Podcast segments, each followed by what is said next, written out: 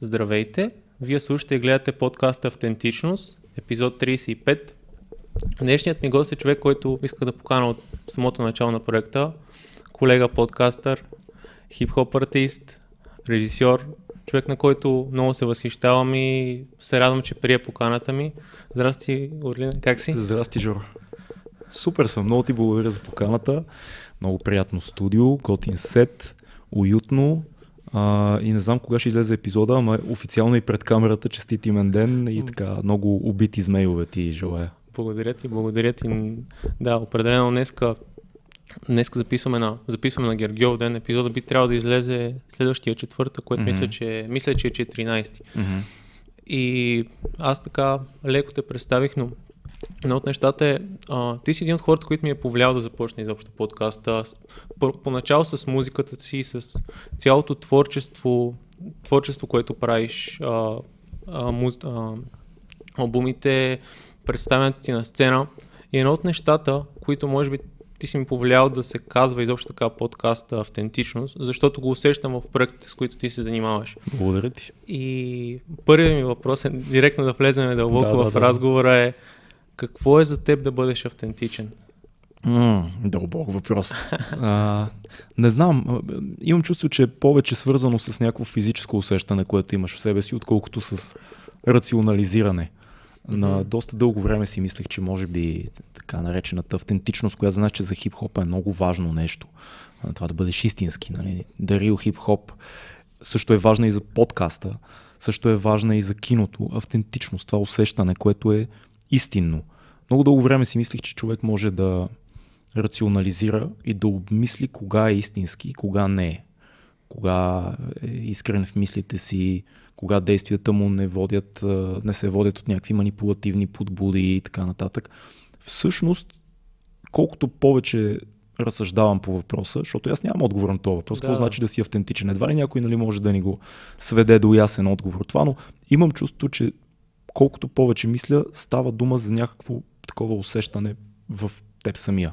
Тук в гърдите някъде. Всеки човек, според мен, има вградена такава една машинка, която когато се опита да се прави на нещо, което не е, или когато се опита да изкриви ситуацията по нереален начин, машинката се включва.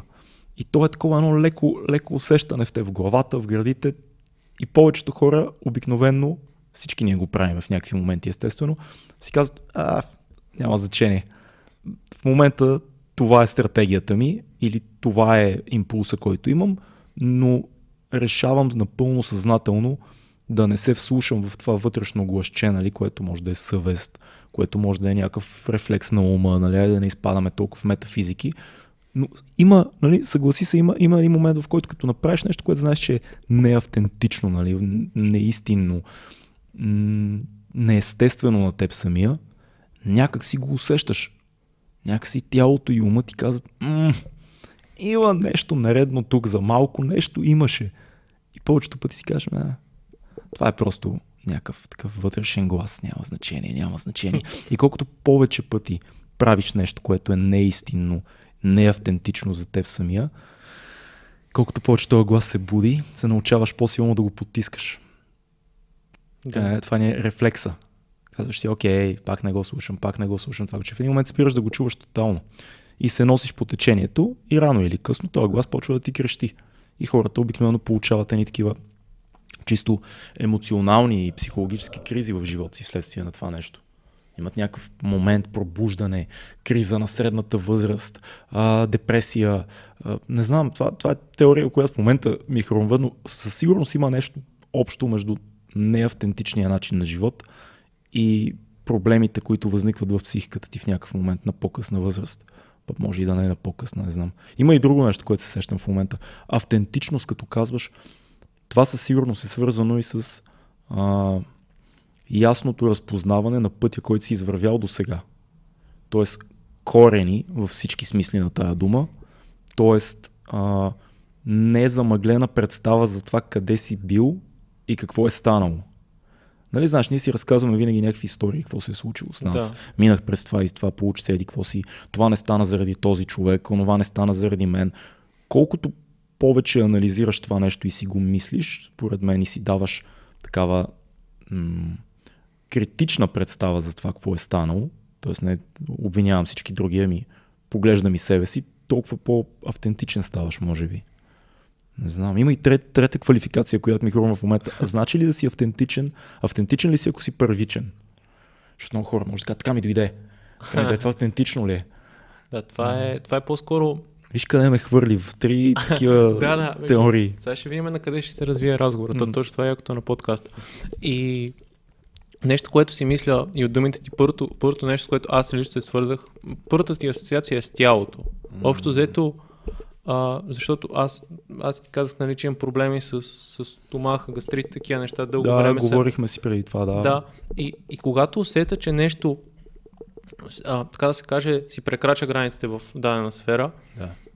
веднага тялото ти казва. В смисъл, тялото е много ясен сигнал, че прекрачваш нещо и нещо, то, то дори да автентично от тази гледна точка, че ти не, не преценяваш какви възможности mm. имаш и се надхвърляш, mm. което после ти се връща с лихвите рано или Факт, факт.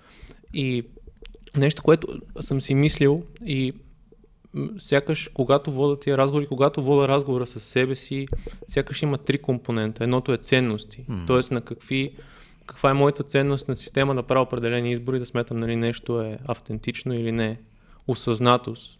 Осъзнатост е нещо, което ти каза. Да знаеш къде се намираш. Mm. Защото ако не знаеш къде се намираш, точно така е ценностите са ти чао. Ти, ти нямаш, нямаш твърда почва, ти си на пясък. И, mm. и другата отговорност. Защото аз мога да знам къде съм, мога да имам страшни ценности, но ако, например, ако искам да запиша епизод с теб и не ти пиша, mm-hmm. няма стане. В смисъл, ако не поема, от, нали, ако, така да кажем, риска да, да предприема действия, които нали, са извън зоната на комфорт, не се, не се познаваме реално преди да се видим тук, това, това е, това е следващата стъпка на база ценностите и отговорност, а, осъзнатостта, която има да поемеш отговорността. Така си го.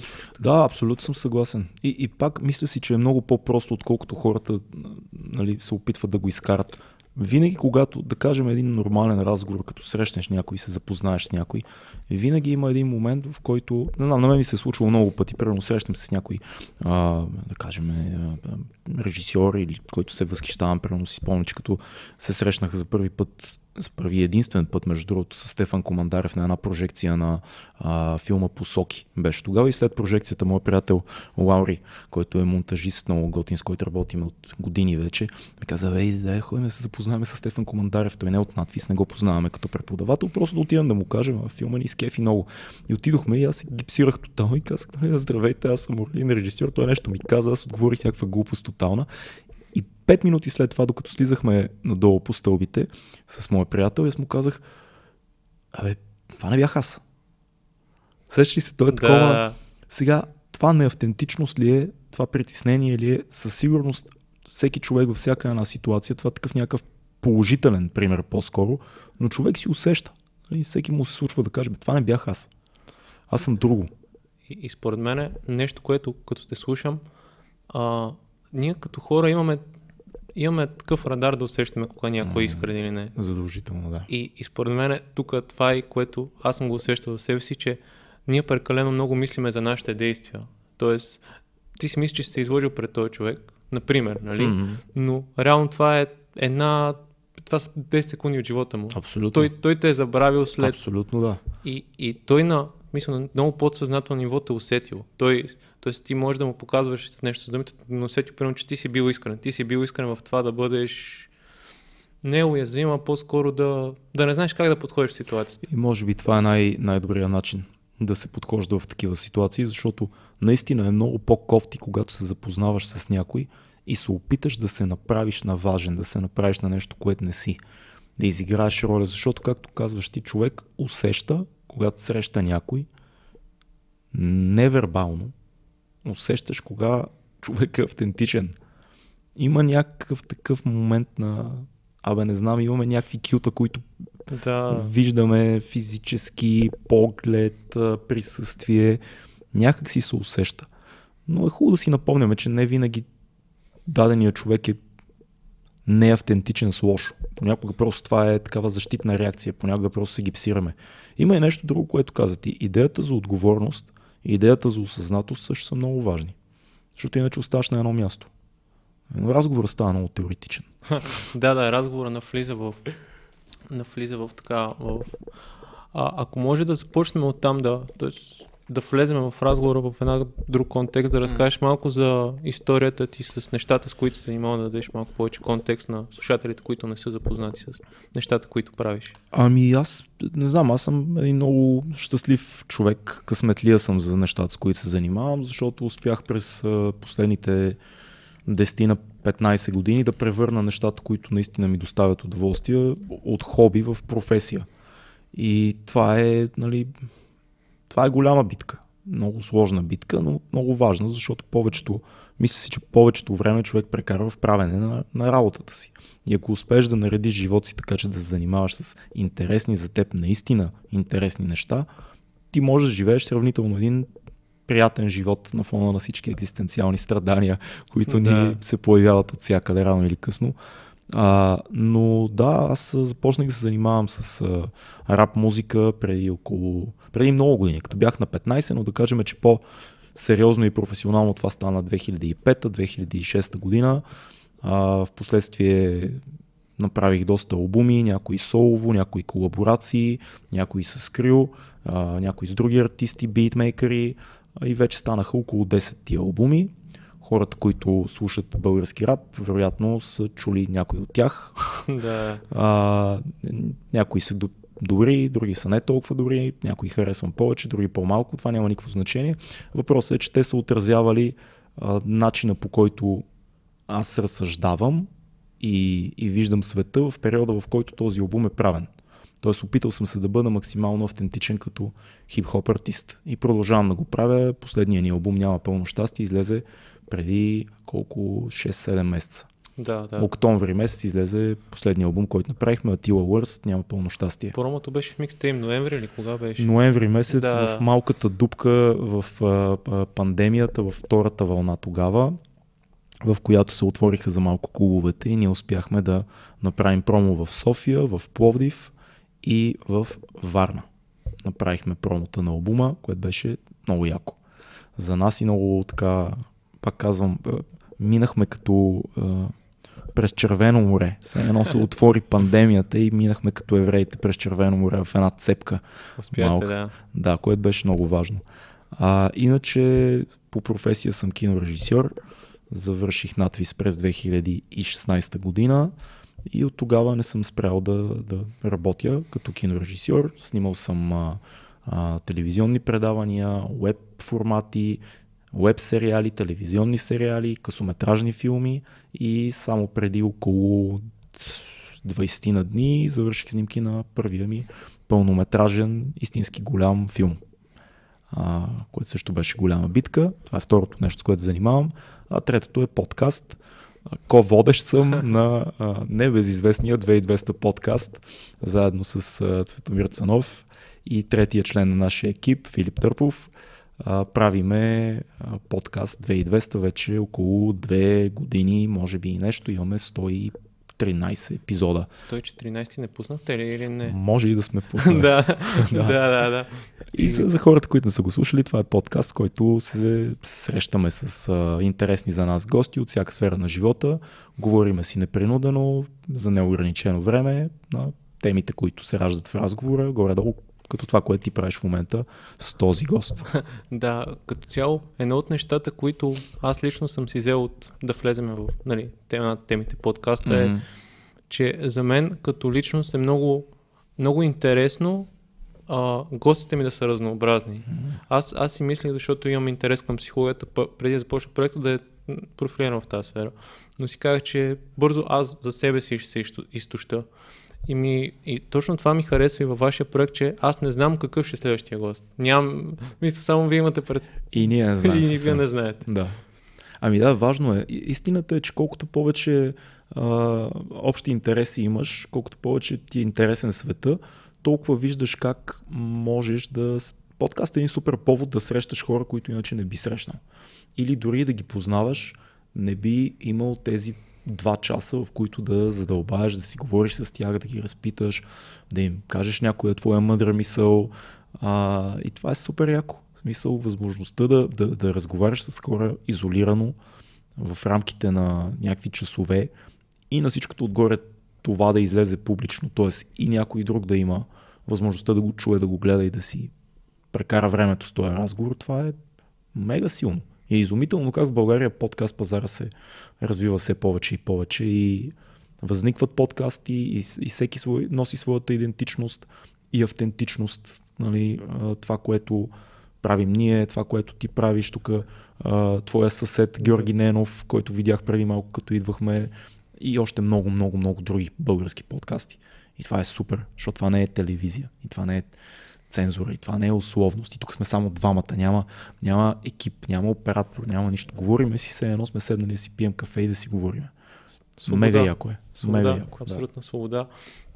И нещо, което ми е като въпрос а, към тебе, към така да, да, си, да си открадна нещо за себе си е това ти как, как водиш разговора? На база интуиция и ще ти дам нещо, което е, нали, както го определя, както и вие сте казвали, бащата на подкаста е Джо Роган, да. е, че той е изключително интуитивен в разговора. Да. Той знае как да подходи към всеки гост. Това ли, това ли те води тебе в, в разговорите и как, как се структурираш да си, защото ако, ако се върнем някои стъпки назад, нали, емсинга, mm. режисурата, ти, ти във всички аспекти си водеш, нали, все едно има, има нещо такова. Имаш да. елемента, то, не знам нали е точно дума водещ, по-скоро контролираш. А, по-скоро комуникираш. Комуникираш, да, да. Комуникираш е най-правилната дума. Да. Но си водещия в комуникацията. Тоест ти водиш разговор в различна посока. На база интуиция ли е при теб? Ами със сигурност интуицията е много голям процент. А, не знам, много е странно е когато си вътре в разговора това, което винаги си напомням, е да слушам внимателно госта и ако чуя нещо, което не разбирам, да попитам. Ако чуя нещо, което няма смисъл за мен, пак да попитам. И ако усетя, че има вратичка или посока към друг разговор от този, в който се намираме в момента, т.е. някаква друга подтема се разкрива, да, да се опитам да отведа разговора на там, но само ако става естествено. Много е странно, като правиш подкаст, защото ти имаш някаква представа човека, който идва, за какво горе-долу ще си говорите. Нали? Ти си кажеш, че човек е а, примерно рапър, подкастър и режисьор. И ще си говорим вероятно за тия неща. А, обаче това е готиното, всъщност това е да си добър водещ, че не винаги плана е правилното решение. Понякога подкаста сам поема на някъде и ти трябва да видиш струва ли си или не си струва, т.е. да усетиш това. Това е момента с интуицията. Може да провокираш госта на моменти. Случвало ми се доста пъти да гост да дойде и да каже нещо, което според мен не е, на мен, за мен не е логично. И идеята на тази провокация не е да се скараш с госта, очевидно, след като ти е на гости, а идеята е по-скоро да изследвате тази разлика между вашите разбирания. По най-естествено,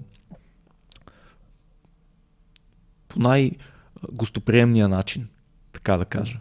Тоест да се опитате да, да видите това. Много, много е странно, пак казвам, защото ти нямаш сценарий. Ние поне нямаме сценарий. Има представа за какво ще си говорим, но трябва да се опиташ да си обективен, да слушаш, да проявяваш уважение към госта, но ако, не, ако усетиш, че той казва нещо, което, не, е, което зрителя би си казал, чакай малко, това, това? това са глупости някакви в момента, да го чекнеш, да кажеш, може би аз не разбирам, това и това не, две и две не прави пет.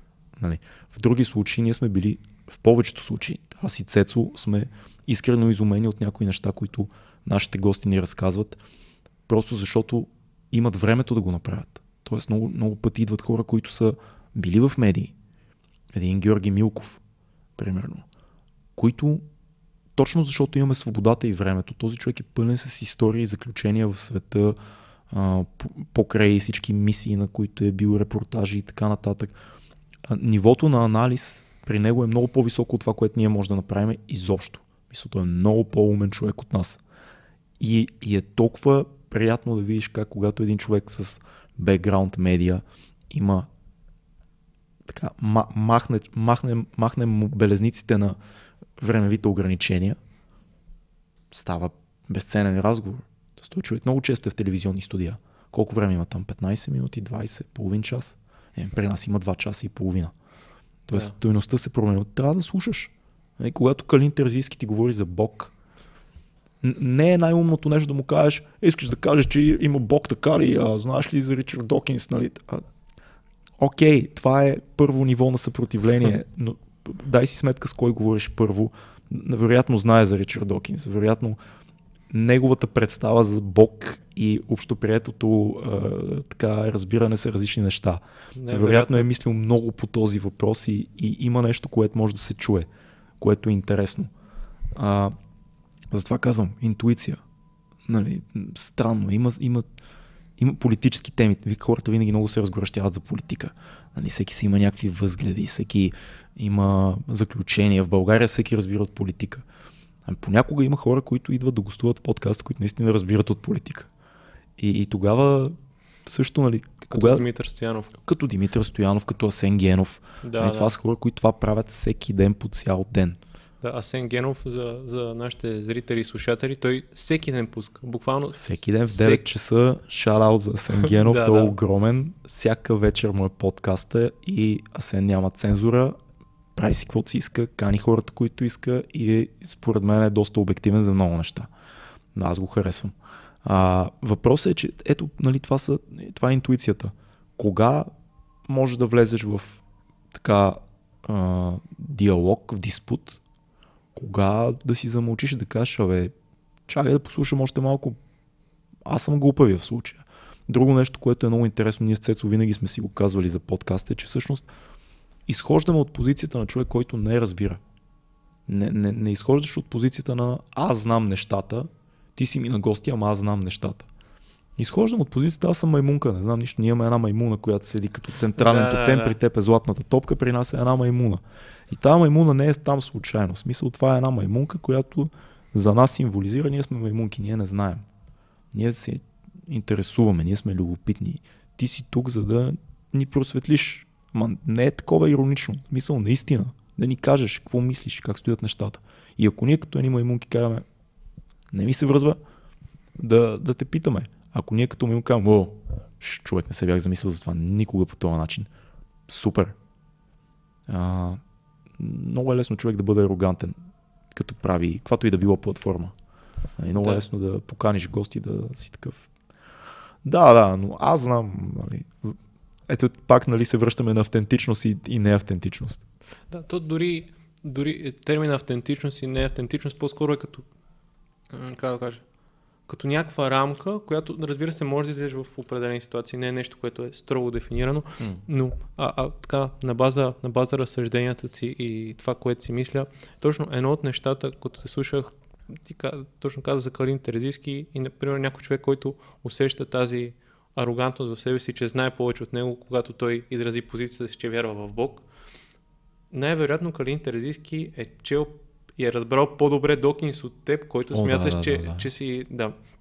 И, и друго интересно е точно един, един момент, който ми е интересен в, в вашите подкасти, защото, например, Еленко, който ви гостува, Еленко, като когато е гостувал при вас и някъде другаде, той го усещам като една сила. Смисъл, той... О, Еленко е изключително а, силов а, персонаж. Мисля, той е много харизматичен, много алфа като присъствие, много е впечатляващ. Да, да, да, Еленко е много впечатляващ силов, той е машкар.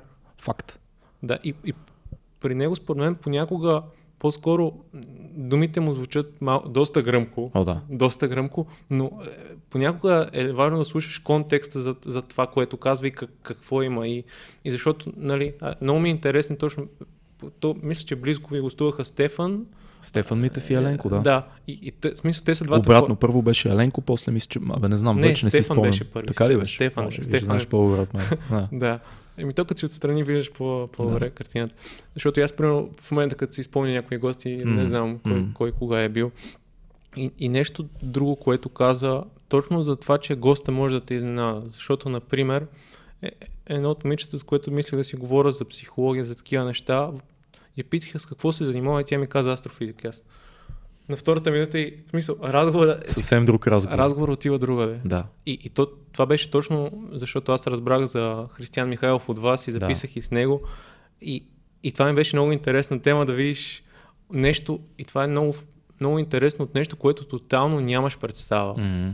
Как се опитваш да водиш диалог и как се опитваш да, да разбереш? Ами отново, вярвам, че искреността е най, така най-силната позиция, от която можеш да изходиш за, за такъв тип разговори. Просто да, да питаш и да слушаш внимателно. И пак казвам, да, да се опиташ да бъдеш максимално верен на себе си. А при нас това, което работи много добре е, че ние с Цецо като водещи сме доста различни като темперамент. А, и това помага на подкаст. Аз поначало съм малко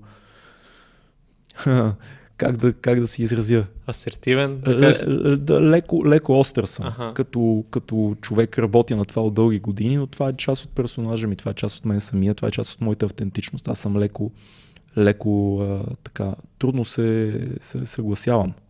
А, не, не ме плаши конфронтацията или спора и тия неща. А, от друга страна, Цецо е много по а, човек, който е много по-agreeable е на, на английски думата, някой е много по-лесно е готов да направи компромиса и да каже няма смисъл от това да спорим, да отидем към по-важното нещо. И този баланс, който ние се базикаме на доброто и лошото ченге, понякога работи много добре за подкаста.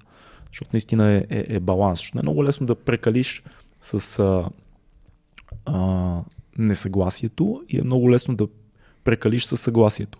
И когато имаш от двете, това е, това е един добър вариант, който така сме усетили, че работи за нас, когато и на двамата ни е интересен даден гост.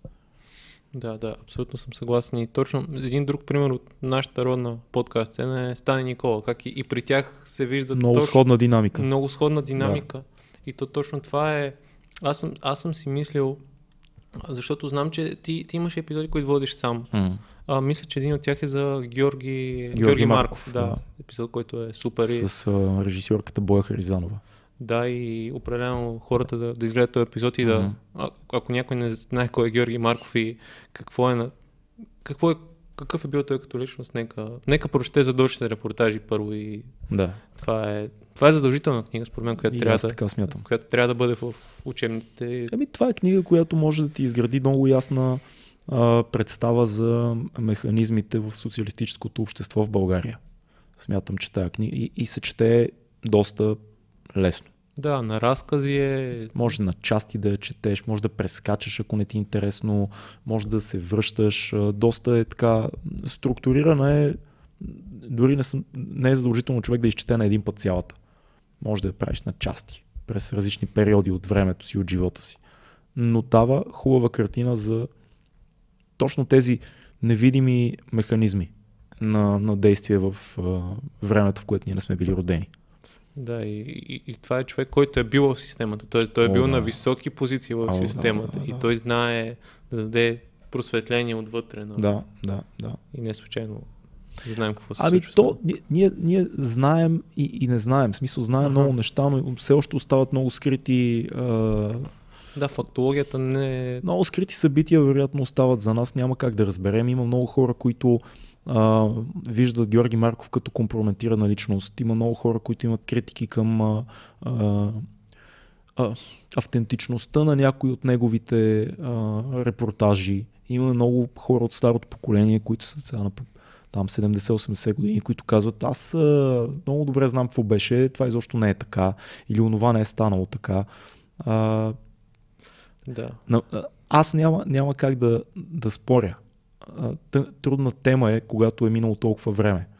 Но едно е сигурно, от това, което аз съм прочел, от това, което аз съм видял, а, като документи, фактология и пак казвам тотално не, а, не научното ми разследване на личността на Георги Марков и, и не а, експертния ми анализ на всичко около него, на мен ми се струва, че са доста искрени задочните репортажи. Да, той имаше и документални по БНТ преди време. Има, значи, когато Боя Харизанова ми беше на гости, повода беше нейният документален филм. Който тя подготвя за него. Да, да който вече, вече излезе. Тя мисля, че сега работи върху втора част на филма.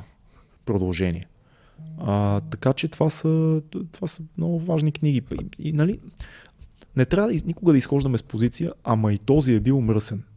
Нали, защото всеки е, всеки е исторически погледнато, абсолютно всяка една личност е била а, в ситуация, която се компрометира. Да, няма, няма мисъл, кой е бил чист? Исус Христос. не знам. Кой е бил чист? Буда. Мисъл, има ли човек, който в историята, който да, да, да кажем, този е бил чест от началото до края и за това може да му четеме нали, книгите? Не е смисъл. Хора сме. Всеки е правил някакви а, такива не много достойни неща. Да, абсолютно. И, и той ние като общество сме по-склонни да отречем някой много директно и да кажем, той е такъв, такъв, такъв, заради определени неща, които ние смятаме, че той е прав в миналото, които не е сигурно дали са така. Ние сме не сме свидетели на това. Ма дори да ги е правил, трябва да. ли, смисъл, ето тук нали, влизаме малко в темата за кенсел културата и цялата, а, цялата либерална брадва, и виж, казвам либералната брадва, което е различно от либералното движение. Крайността на това да кажем, понеже този човек е правил еди какво си, това другото, което е стойностно, го отменяме. А, понеже Бенджамин Франклин е бил робовладелец, целият му останал а, принос към а, света го забравяме. Примерно. Да, да, да, разбирам. статуя на Колумб събаряме. А, еди кой си а, писател или поет е бил жена си.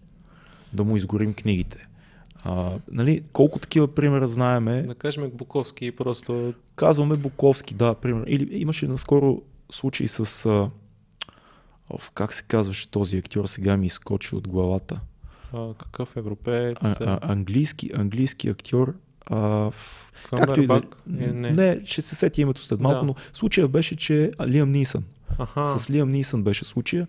Преди около една или две години а, излезе от медиите някакъв случай, че Лиам Нисън, не, беше на гости в едно предаване и го питаха за, понеже той като млад е живял в някакъв много така тегав крайен квартал и го питаха за младостта му и така, бе, не беше много весело, защото бях в много опасен квартал и а, понякога се налагаше да, да ходя с а, дъска в, в ръка нощно време, защото имаше много чернокожи, каза той в квартала. И на другия ден излязоха статии. Лиам Нисън обикалял квартала си с uh, дъска, за да, uh, за да се разправя с чернокожите. Стереотип, uh, наложен от него, расов, квали, расова квалификация, целият този контекст. Всъщност той просто ти разказа история от неговия спомен, от неговия живот в този момент беше на ръба и много хора писаха, свърши кариерата на Лиам Нисън. Нали, същото беше, ако си спомнеш, той не свърши, слава Богу, чудесен актьор, снима се непрекъснато, но имаше такъв момент, заради това, което стана с Кевин Спейси. Примерно. Да, абсолютно. А Кевин Спейси ходил и е опипвал момчета на снимачната площадка на филмите му. Окей, това прави ли го по-лош актьор? Това прави ли филмите по-малко е, велики? Да, да, определено много съм съгласен с тази това, което точно нарича cancel култура. Да, да отречеш всичко, което даден човек е постигнал uh-huh. за действия, които се смятат за неморални, които са неморални реално. И абсолютно. И то, това се забелязва в, в, във всички сфери, особено в Штатите това си идва постоянно. Пример, един от примерите, които се сещаме, един а, баскетболист в NBA, Марс Ленърс, бял е, и той на, на чат, а не в Дискорд или някъде, игра игра и казва някаква дума срещу евреите. Mm-hmm. Има някакъв, някакъв сленг. Да. И буквално го разкостват. Той има подписан договор с Майами. Те го освобождават. В момента не може да си намери отбор. А това е човек, който е имал контракт за 13 милиона или нещо такова. И буквално. Просто обществото е настръхнало. И това е, това е нормално. Скоро някъде говорих по този повод. Когато историята е била само на едната страна, на дадена раса, пол и така нататък, много дълго време. Когато хората решат, че трябва да се премести фокуса, това никога не става плавно. Тоест, ако няколко стотин години една раса е доминирала по-различните от нея, когато света реши да каже това са пълни глупости, цвета на кожата няма значение, това никога не става плавно. Това става пак с, нали, ако махалото е било тук, то се измества рязко. Пускаш го и, нали, знаеш, шат и почва да се клати на крайности. Да. И тогава крайността става, о, ти си расист, ти си сексист, ти си едикъв си. И според мен това е нещо, което ще се намести естествено. Тоест, ще минаме крайността, просто защото хората са много чувствителни. Това са въпроси, които са много, много чувствителни. Въпроси за расата, за, за сексуалност, за насилие. Това са въпроси, които са насъбирали много дълго време и в един момент, като гръмва някакъв тип разрешение през 60-те години с а, а, расовите битки в щатите, правата на жените, хипи движението и всичко останало, като гръмва и това нещо отзвучава дълго време, после слиза надолу, после пак гръмва, както стана сега последните 20 години и ще се намести. Просто е дълъг период, в който лека по лека две-три поколения трябва да минат и да се осъзнае от всички поколения, че да, хората сме равни, а, да, в културата ни има някои неща, които поня, понякога, примерно в комедията, понякога е смешно, т.е. някой, някой бит на даден комик е смешен, точно защото казваш нещо, което не трябва да кажеш. Нали, това как го, как го забраняваш? Гледах Кирил Маречков с нощи а, по BTV, който беше искрено възмутен от това, че вече не може да има вицове с а, а, различни раси. Нали, това е комедия. Мисля, контекстът е важен. Важно е да знаем кога един човек наистина е а, вкарва лошо отношение, кога говори с сленг, да кажем, който е възприят от цялата култура. Но не е виновен човек, че използва сленга. Виновна е културата, която притежава този сленг. Той просто го ползва. Трябва да минат още 50 години, за да няма такъв сленг, който да е обиден. Нали? Това е, това е логиката. Това е, да, common sense, който, който води Контекст, бе, контекст. Контекст, да. Да, да. да знаем в кое време живееме и да... Да, много съм съгласен. Първото нещо, което каза точно, защото съм се поинтересувал нали, от движенията, които, това, което се случи за Black Lives Matter и всичко. Mm-hmm. Нали, първата, първата ми а, първата ми мисъл като човек от източна Европа, бял мъж, смисъл е тия чернилки за, за какво, смисъл за, как, за какво, за какво протестират, нали? И като точно това, което каза, че протест, а, събитията оттекват с времето, защото Мартин Лутер Кинг е бил 60-те години, Мухамед Али, който не толкова заради боксовата му кариера, но заради всичко, което е допринесло в социален елемент, борбата му срещу войната, борбата му за правата, затова е едно от нещата той да бъде смятан за един от най-великите, най-влиятелните спортисти в, в историята на човечеството. Да. И точно това е едно, че и да се, и да се, да се намира баланса, защото да, и по-скоро, според мен, негативната реакция идва от това, че хората, които а, проповядват това, да кажем ляво движение, за да, mm-hmm. за да е в контекста на разговора. Крайно ляво. Крайно ляво, те са агресивни в това. И това, да. и това буди конфликта от другата страна и това буди, буди диалога. Истината е, че колкото са откачени хората от крайно дясното, не по-малко откачени са и хората от крайно ляво. Доста са откачени. Това са просто един и същи психологически профил в двата спектъра на, на идеологията. Това, което имаме нужда е разумни хора от двете страни.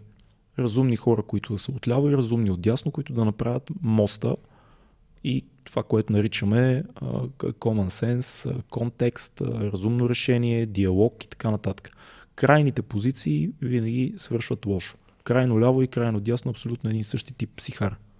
Да, и точно това, което ми идва като за, за, мен, за мен оптимален а, вариант за развитие е дебатите на сам Харис и Джо, а, а, Джордан Питърсън. Супер, да. Които виждаш как градират, как тези хора се опитват да разберат позицията на другия и да, да извлекат стоеност от разговора, защото те идват от коренно различни. Може, Абсолютно. Може би за себе си те да нямат чак толкова, за, за самия спор да влезат така да се конфронтират. Може да го има и този елемент. Но това е едно от нещата, които ми беше много интересно и а, аз не знам нали още съществува това, което те наричаха Intellectual Dark Web, които бяха Роган и, да. И братята Лайнстин. Братята Лайнстин. Рога не знам доколко се, са го числили в Intellectual Dark Web, но със сигурност бяха Сам Харис, а, Джордан Питерсън, Бен Шапиро, братята, двамата, брати, умовете са тия двамата братя. Ерик и, как се казваше другия? А, а, ще се Бред сети. ли нещо такова? Не. Бред Лайнстин, Бред точно Лайнстин, така, да. А, това е някакво условно такова а, нещо, но нали, Intellectual Dark Web, но всъщност идеята на да се именува по този начин беше, че хора с различни виждания, интелектуалци, американски интелектуалци с различни виждания, които стават популярни заради интернет, а не заради мейнстрим медии, умеят да дискутират помежду си нещата, които смятат, че си заслужават да бъдат дискутирани. И такова нещо трябва да има. Нали, то не е някаква организация, то не е етикет. Те имат допирни точки, но повече имат разлики според мен. И това е хубавото. Защото иначе как да стигнем до отговорите? Нали? Това е чудото на интернет. Хм. Че можем да чуваме такива дискусии нецензурирани, не сплескани, т.е. диалог. Ти каза, вие поканихте Елен Клангел, след това поканихте Стефан Митев. Ето ти един малък пример за български подкаст, който се опитва да работи на този принцип. Ние каниме а, представител на сайта консерватор, след това каниме а, някой от а, либертарианците. А, това е опит за диалог и за разбиране на позиции. Защото всичко е, човек не трябва да се обърква в етикетите. Тогава става идеология. Когато започнеш да си казваш аз съм ляв или аз съм а, цесекар или аз съм а, аз слушам само рап или аз съм а, IT специалист а, или аз съм човек, който е за а, а, какво примерно, аз съм лостаджия, аз само на лостове, да го духа фитнеса, нали, да го духат тежестите, свободните тежести. Когато ти се дефинираш само по един начин и позволиш на този начин да изгради целият ти живот, тогава става много опасно. Тогава няма автентичност. Тогава има това, което нали, крайно е, но тогава има идеология. Защото ти позволяваш на една малка част от живота ти да определи цялото ти останало съществуване. И вместо тя да е част от живота ти, тя става център. И ти почваш да се въртиш около нея. Да, и то, спор... и то това е точно ти а, спираш да поемаш отговорност за живота си. Защото казваш, че определени неща, които си чул, прочел, разбрал, са така, Mm. ти спираш да мислиш, ти се, се оставяш на нещо странично да те води и просто, просто си изпълнител. Не мислиш за, за това какво се случва в процес. Защото е лесно. Да, защото, Защото е лесно. ние, ние искаме, мозъка ни е така настроен, че ние искаме да стигнем до една истина. И тази истина да е универсална. И тази истина да ни реши всички останали проблеми. Дали тази истина е Бог, дали тази истина е рационално мислене и наука, а, дали тази е, истина е а, аз съм ляв и социалните политики са нещо, което си заслужава а, да, да бъде моя етикет и, и да бъде веруето ми в живота, дали аз съм а, националист и а, държавата и нацията е това, което определя моята идентичност. Ние си търсиме такива етикетчета. Слагаме се ги и казваме, ето, намерих се. Това съм аз. Това е моята битка. И ние, мозъка ни е така свързан да си намерим битката. И постоянно го казваме и непрекъснато някакви New Age хора се появят и казват, намерете си смисъла, намерете си това. Това е супер, нали? Всички го знаем. Common sense, намери си смисъл, намери си битката. Там аз като един Питър Сианец, това нещо, което още преди 5-6 години почна много да се обсъжда в Штатите. И е важно. Въпросът е не просто намери си смисъл и битката. Намери битка, която да подлагаш на съмнение. Защото иначе става идеология. Нали, Ти не, не, може, не може каузата ти да бъде догма. Ако каузата се превърне в догма, тогава ти си идеолог. Ако не можеш да успориш каузата ти. Да. А, гледах много интересен филм по Netflix, документален, който се казва The Family. А, и, се, и, се, и разказва за едно, едно религиозно общество в Вашингтон, което а, е, не е църква, нещо като фундация, която обаче стъпва върху а, християнски ценности, а, като църква минала в нелегалност, така да кажем, и нейни членове на това общество, казвам, то не е секта, а, нейни членове са високо поставени политици във Вашингтон. Те организират нещо, което се казва The Holy, The Holy Prayer Breakfast. А, а, много популярно международно събитие, което се случва в Вашингтон. Всички президенти от 50 години са на това събитие. Та това нещо, The Family, The Fellowship също го наричат, е организация, която казва, ние сме хора, които а, взимаме Исус Христос като пример за смисъла на религията. Нас не ни интересува догмата. Супер, си казваш ти, чудесно. Обаче в нашите редици са някои от най-големите политически играчи и бъдещи такива. Защото нашето верою, казват те, по един малко по-завъртян език, е, че ако ти си в позиция, в която стигаш до властта, в живота си, ти си избран от Бог. Ти си избран да управляваш. Mm-hmm. И ние като организация приемаме, че ти си избран. И ще помогнем за това ти да останеш на тази политическа позиция, на която си в момента. Тоест, ние с нашите връзки, инфилтрацията ни във Вашингтон, това наше лого, хора на Исус Христос, което знаеш, че е много въздействащо на масите, ние като една скрита сила ще се постараем ти да останеш във властта, защото ние вярваме, че щом ти си стигнал до тук, да имаш шанс да управляваш и да бъдеш един от хората, които да определят съдбата на западния свят, конгресмен, президент и така нататък, ти си избран. И дори ти да направиш, ето тук идва пиниза във филма, и дори ти да направиш нещо много лошо, ние си казваме, ей, какво това? Ти си избран. Ти имаш благословия свише. Да. Затова ние дори да направиш нещо лошо, ние ще го прикрием. Ще го потулим. Ще го опростим. И ще те бутнем нагоре. Ето това е пример нали, за идеология, която се превръща в догма. Тоест ти кажеш, да, ние имаме моралните християнски принципи, да, да, да, да, да, да, да, но не ги успорваме. В нито един момент ние не си казваме, чакай малко сега, цялата тази история с той, той е избран и заради това трябва да бъде на власт. Нали? Това е много странно. Същото е като с социализма, нали? не, не успорвай. Това е лидера. Лидера знае най-добре, Сталин знае най-добре, Ленин знае най-добре. Това, че сме избили там колко милиона, не успорвай. Това е, това ми е идеята. Битките и етикетите, които ние си избираме, да, трябва да ги имаш, защото иначе ставаш нихилист. Возиш се на някакъв облак в живота си, такъв, чакаш да пукнеш. Но нека да си взимаме битки, които да успорваме. И от време на време да си казваме, чай сега, това, все още ли това ми е битката? Ще може да има друга, която около мен, ама не я виждам, не я разчитам, не я дефинирам.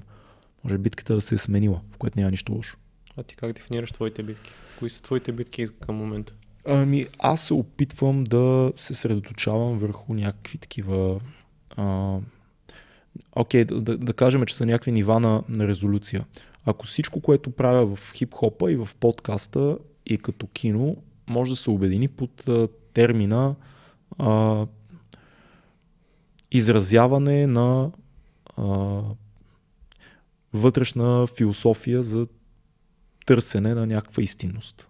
Нещо е такова. Много е завъртяно. Да, да пробваме по-просто да го кажем. Изразяване на някакви идеи, които в дадения момент са в мен. Тоест изразяване, комуникация. Не толкова знам отговора, колкото задавам въпроса. И го задавам на тебе и на мене, докато правим даденото нещо. Дали е песен, дали е филм, дали е подкаст. Комуникация.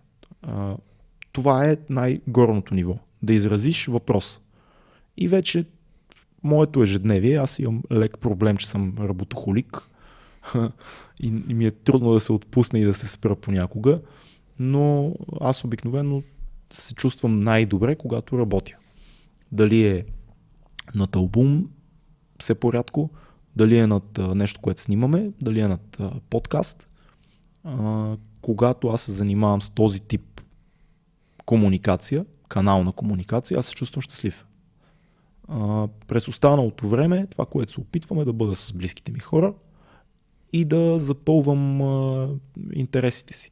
Тоест да, да, да, да запълвам въпросите. Да чета, да гледам филми, да слушам подкасти и, и вярвам, че тези неща са свързани. Тоест колкото повече аз а, се информирам за света по интуиция, пак казвам, по това, което ми е интересно, толкова по-добър ставам в а, нещата, с които занимавам професионално. Да, абсолютно съм съгласен и едно от нещата, което резонира с мен от нещата, които казваш, е подкастът е формата за изразяване, но през останалото време това е това е като среща ти с хората с по-голяма аудитория. Но ти е добре да си напишеш домашно преди това. Mm. Т.е. да си информиран по различни теми. И едно от нещата, които на мен лично ми даде увереност да, да започна подкаста е, че през 2019 успя да прочета 50 книги. И беше, поставях си го като цел, защото аз за себе си съм много така, в смисъл, поставя ли си цел, влизам. Минали години съм чел между 15-20 книги, но си казах, аз мога да, да направя процеса много по-добър от това, което. И когато го изпълна, си казах, окей, смисъл, имам информация в мен. Нека да се опитам да направя следващата стъпка, т.е. да споделя с хората около мен. И точно те да си натрупаш депата с... Ама това, това е само една гледна точка. Веднага ти давам пример за друг вариант, ага. тотално направен на подкаст. Има един руснак, който има 9 милиона абоната в YouTube. Не мога да се сетя сега името. Един млад, русоляв такъв един, а, такова едно симпатично момче. Има един от най-популярните подкасти в Русия. Uh-huh. Неговия, неговата цялата му идея е, че той не знае неща. Ма той не се прави на глупов. Той просто е нормален 23-4 годишен пич в Русия. И кани разни хора. Примерно кани астрофизик някакъв много голям техен, който да му обясни на достъпен език някакви много сложни неща. Кани а, кинокритици, беше поканил няк, как се казваше, забравих един кинокритик руски, и, и му беше казал, добре, аз не разбирам тия всичките работи, Бергман, Тарковски, аз щях да заспя като ги гледам. Мисля, той му го каза директно, аз не разбирам защо това е хубавото кино.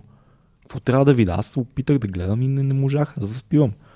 И този сяда, ма той много искрено го прави, защото е супер такъв простовато се едно аз не мога да го гледам това, няма контекст, не иска да те засегне. Неговата изходна позиция тая. Обясни ми защо е хубаво. И он е сяда за час и половина му казва сега тук за Търковски това и това значи еди какво си и това е език. Ти, затова ти се струва, че се успиваш, защото не знаеш езика, на който да го прочетеш още. Но ако ти разкажа повече за този език, може би ще ти стане по-интересно. Или ако ти разкажеш за живота на този автор. Или, примерно, ако сведа а, физични явления до прост език, ти ще разбереш какво се случва и какво е стринг и така нататък. Тоест цялата моралта на него обратното на това, което си говорим с тебе. Да, Аз да. не знам нищо, но съм искрен и любопитен и питам.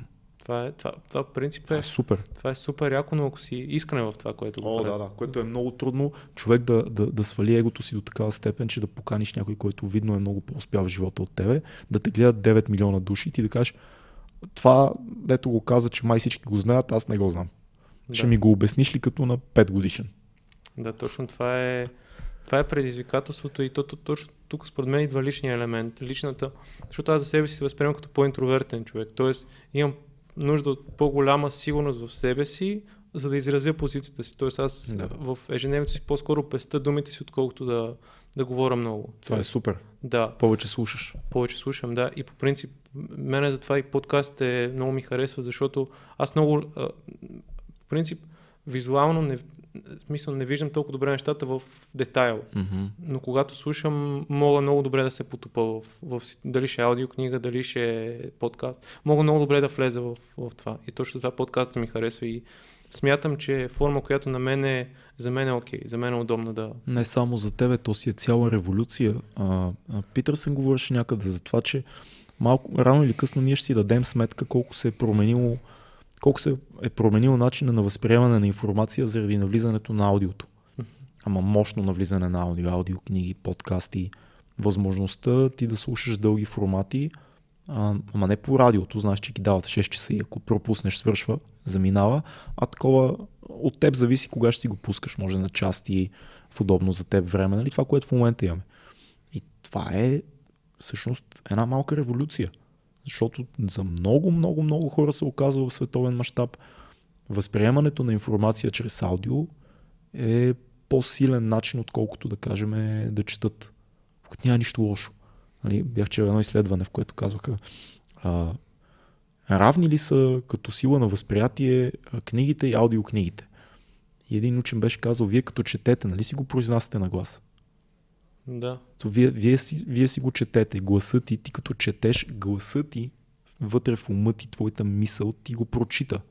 Mm-hmm. Никой не чете такова без, нали, на автопилот. Ти го чуваш някакси. Да, да, абсолютно. То е интересно. Интересно е това за възприятията, защото аз по принцип като слушам, мога да пусна и на по-бърза скорост. Нали? Мога, мога да го направя това. Но нещо, което беше с четенето, примерно за определени книги, направо книгата ми е интересна, но все едно губа темпото. Губа mm. темпото и излизам. И пробвах да правя нещо, което е бързо четене, т.е. да минавам през средата. И е, и е много интересно как тогава не си... Целта е не да си повториш думите в главата, а да си... Тоест ти минаваш бързо и, и си представяш картини. И е много различен процес, процеса на такъв четене, защото аз буквално много ясно си спомням как четях е, биографията на Леонардо да Винчи от Уолтер Айзаксън. И буквално, все едно, до този момент ми е супер тяло, супер тяло, в един момент просто се опитах да смена темпото и буквално си представям картините. Все едно, mm-hmm. си, все едно си правя филмче в главата. А, това е интересно. Много е интересно да се опита, но е малко е предизвикателно, защото е много по-изморително. Тоест, в началото може да почне с 5. Тоест, не, не четеш с нормално темпо, а само преминаваш през страницата с поглед. Еми, по-скоро ако е така листа, ага. минавам през средата. Тоест, о, не, не, не минавам примерно само точно през средата, но минавам примерно ето от две трети, две трети от листа. Mm-hmm. Пропускам началото и края. Тоест не си позволявам на все едно на, на очите ми да се забавят. Буквално много бързо. Би ли могъл с такава техника след това да ми разкажеш какво си чел? И, и би ли работило за нещо, което не е, да кажем, автобиографично или, или документално? Би ли работило за а, художествена литература? Честно казано, така пробвах да, да чета на, на Ниче, те рече за Ратустра. Mm, аз се чета в момента. Да, не съм стигнал много далече, де, но примерно в момента много ясно мога да си представя в съзнанието картината с въже играча. Mm-hmm. И как е отдолу, и как а, се натрупва такива усещания в, mm-hmm. в мене на, на цялото нещо. Да, това е, това е интересно. Не знам. Аз струва ми се, че ако човек не, не чете внимателно, ще изпусне особено такива неща, художествена литература, автор, особено големите автори, те пишат с идеята да ти създадат дадено усещане. Дали го четеш или го слушаш като текст. И всяка дума обикновено си има някаква функция. Всяко изречение. Темпото. А, дължината на изреченията. Това са такива занаята да, на, на писането реално. Звуците дори, които използват а, определени автори, ти създават усещане. Нали? Като чуеш гарва на грозно грачи, то затова има толкова гъта и ръта. С самото изречение създава, тая... създава грачене. Нали? И, и ако по някакъв начин човек според мен...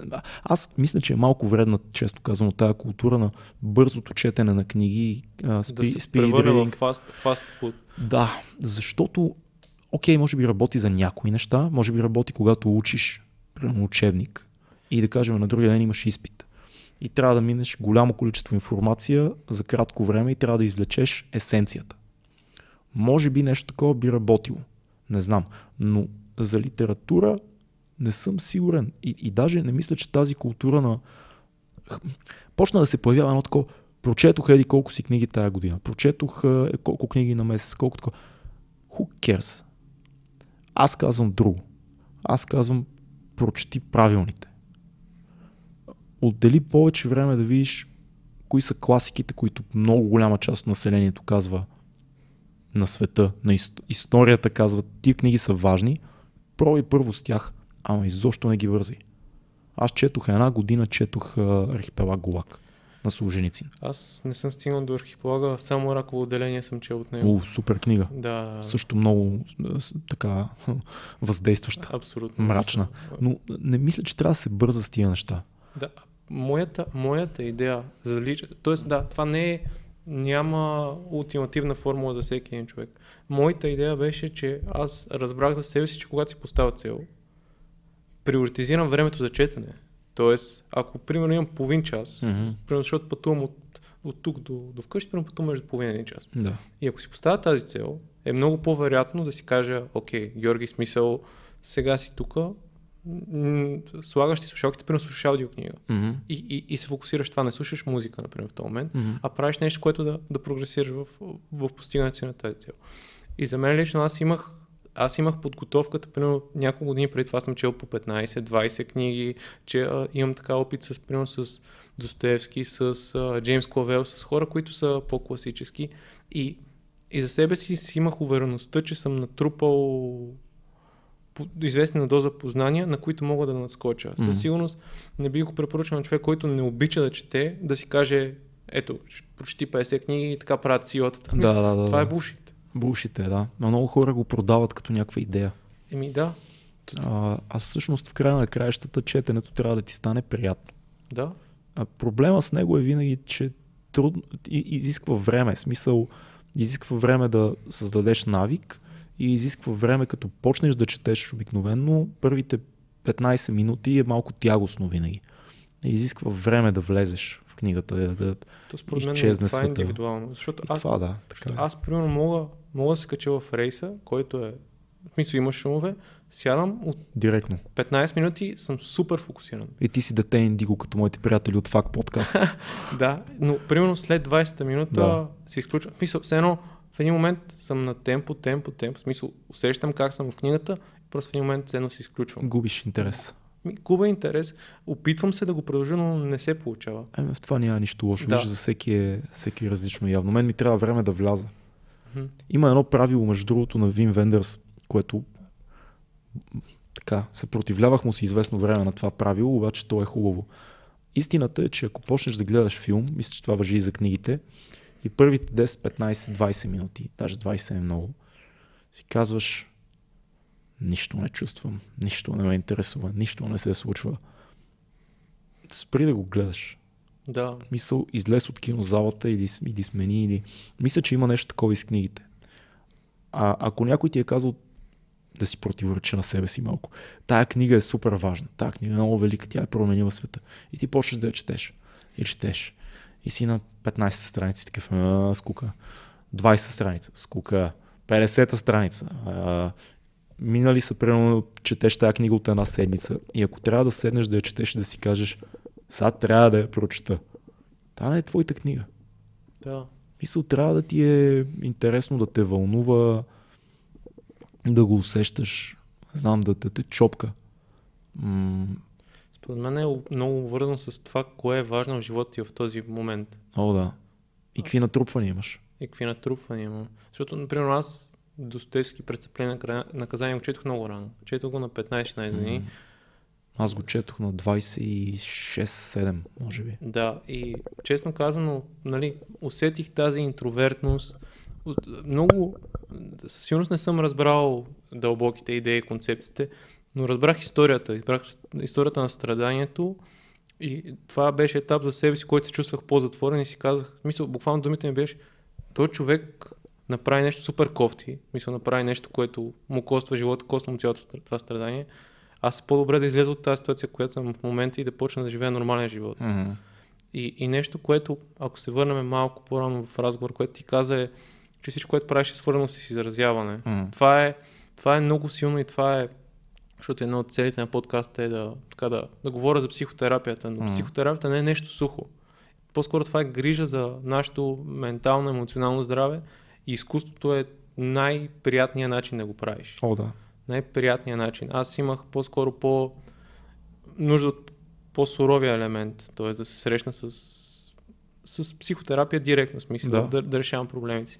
Но разбирам как изразяването е изключително фундаментално в това да се чувстваш добре. То при мен е това. В смисъл, когато казвам изразяване във всяко едно нещо, което правя, музика, подкаст, кино и така нататък, дори когато пиша нещо, а, идеята не е изразявам се, за да достигне до хората и те да разберат разни неща. Не. Тотално, тотално противоположно на това. Идеята е аз самия, изразявайки се, да дефинирам неща, които са някъде в мен, но не са излезли на повърхността. Аз така, това е моят психотерапевт. Изкуството. Включвайки и подкаста в това, защото вярвам, че това е изкуство. И вярвам, че това е форма на, това е арт форма. Абсолютно. Просто още не сме го дефинирали толкова ясно. Но това е идеята. Тоест, нали, има изразяване, за да кажеш на някой нещо. По-скоро другото. Аз водя. А, занимавам се с изкуство, с което се занимавам, за да мога да се разбера самия сам. По- по-добре. Самия мен да разбера. И това е много важен елемент. Това е точно това, което ти каза. Да, и точно защото ти имаш етапи от изкуството си да се върнем на музиката, които са доста тежки. Доста, Да, да. доста тежка музика. И, например, последния албум е доста, доста е комплексен, Факт. който е... ня- Няма пълно щастие. Ми ти- няма. Ти, ти, ти го каза и на промото, че Да. нали, с Wars не сте очаквали да... В смисъл хората толкова да... Да, да му си изкефят изобщо не очаквам. Да, да. Е, Много, много интересно ми. В един момент, като, като бях и на Не ги съди, и там историята първо за... Първо е за... Първо за свещеник. първо за свещеника и после за детенцето с Да, лекар. за доктора, да. И, и как хората избухват, но се замислят с какво се пее в песента Да, да, и си казват... Странно е на нашите концерти. Да, да, но е... Това е много особено, защото всяко едно от тия неща, кино, музика, подкаст, има своите ограничения. А, има своите Форма? ценности, ми като, като палитра Ага. на, на начините по които можеш да изразиш нещо с него. Музиката е много яко нещо, защото тя се слуша много пъти. А, и може да свиеш своите мисли чрез стих, да ги свиеш в 3 минути. Чрез ритъм и стих. Това, което е хип-хоп, това, което е рапа. Не хип-хоп, хип-хоп е култура. А, но рапа е това да свиеш своите мисли в ри- ритмика и поезия. И да бъде лесно слушаемо това нещо. Комплексна идея, която е лесна за слушане. Това е много яко, но това има лимити. Лимитите са, първо трябва да пишеш в. И трябва да бъде динамично, ритмично и т.н. нататък. Тоест може да кажеш определени неща, но има лимит. Подкаста тотално обратното нещо. Имаш дължина, може да говориш, да спираш. Да, де, ама там нямаш това да си обмислил преди това внимателно. Нямаш конкретната идея. Нямаш... То е free flow. Някакъв свободен стил плуване е подкаста. Киното е, е друг език, в който много се обмисля и много се прецизира и разказваш с изображения, с диалози, с монтаж, с музика. Обаче там разказваш през някаква конкретна една история. И другото е, че един филм се прави години. Тоест, една песен се пише за един ден, при мене. Да. Един филм се прави години и е една конкретна история. Един подкаст се записва за 2 часа, но не си обмислил това, което кажеш. Може да кажеш много глупости и, и може да задълбаете много, да стигнете някакви яки неща, но може да е тотално вятър. Обратното на подкаста е книгата. Нали, някой беше казал, какво да слушам, да чета книги или да слушам аудиокниги, като има подкасти. Различно е. Книгата е нещо, което е обмислено много внимателно. Когато човек пише едно есе, ако ще да напишеш, или един хубав пост в социална мрежа, такъв смислен, а, ти обмисляш всяко изречение, всяка дума. Триеш, връщаш се, дефинираш точно какво искаш да кажеш. Различно е, като канал на комуникация. И, и всяко едно от тия неща има плюсове и минуси и никога едно, поне за мен, едно не ми е достатъчно. Аз никога не, не, не мисля, че мога да вкарам всичката си, всичко, което искам да кажа само в музика, нито само в подкаст, нито само в кино. Защото се намесват и много а, натрупванията ти относно естетика, относно философия, а, литература, всичко се умесва по някакъв начин и става много интересно. Ли? но, но едно само не ми, е, не ми е достатъчно. Даже да ти кажа честно, усещам, че музиката съм е... Там, най, понеже най-много съм правил това като време, там най-малко ми е интересно в момента. Честно казвам. Не, подкасти са ми много по-интересни в момента. А, за киното да не говорим. Там съм тотален новобранец на фона на големите режисьори, на които се възхищавам. Но пък колко филма може да направиш живота си? В България, ако имаш късмет 5. В смисъл, за целия си живот. Колко време отнема, защото ти каза, че си заснел сега. Заснели сте филма и сега го подготвяте да... Сега го монтираме в момента, да. Колко отнема да процеса, да, Ами- да стигнеш до този етап, който ти си в момента?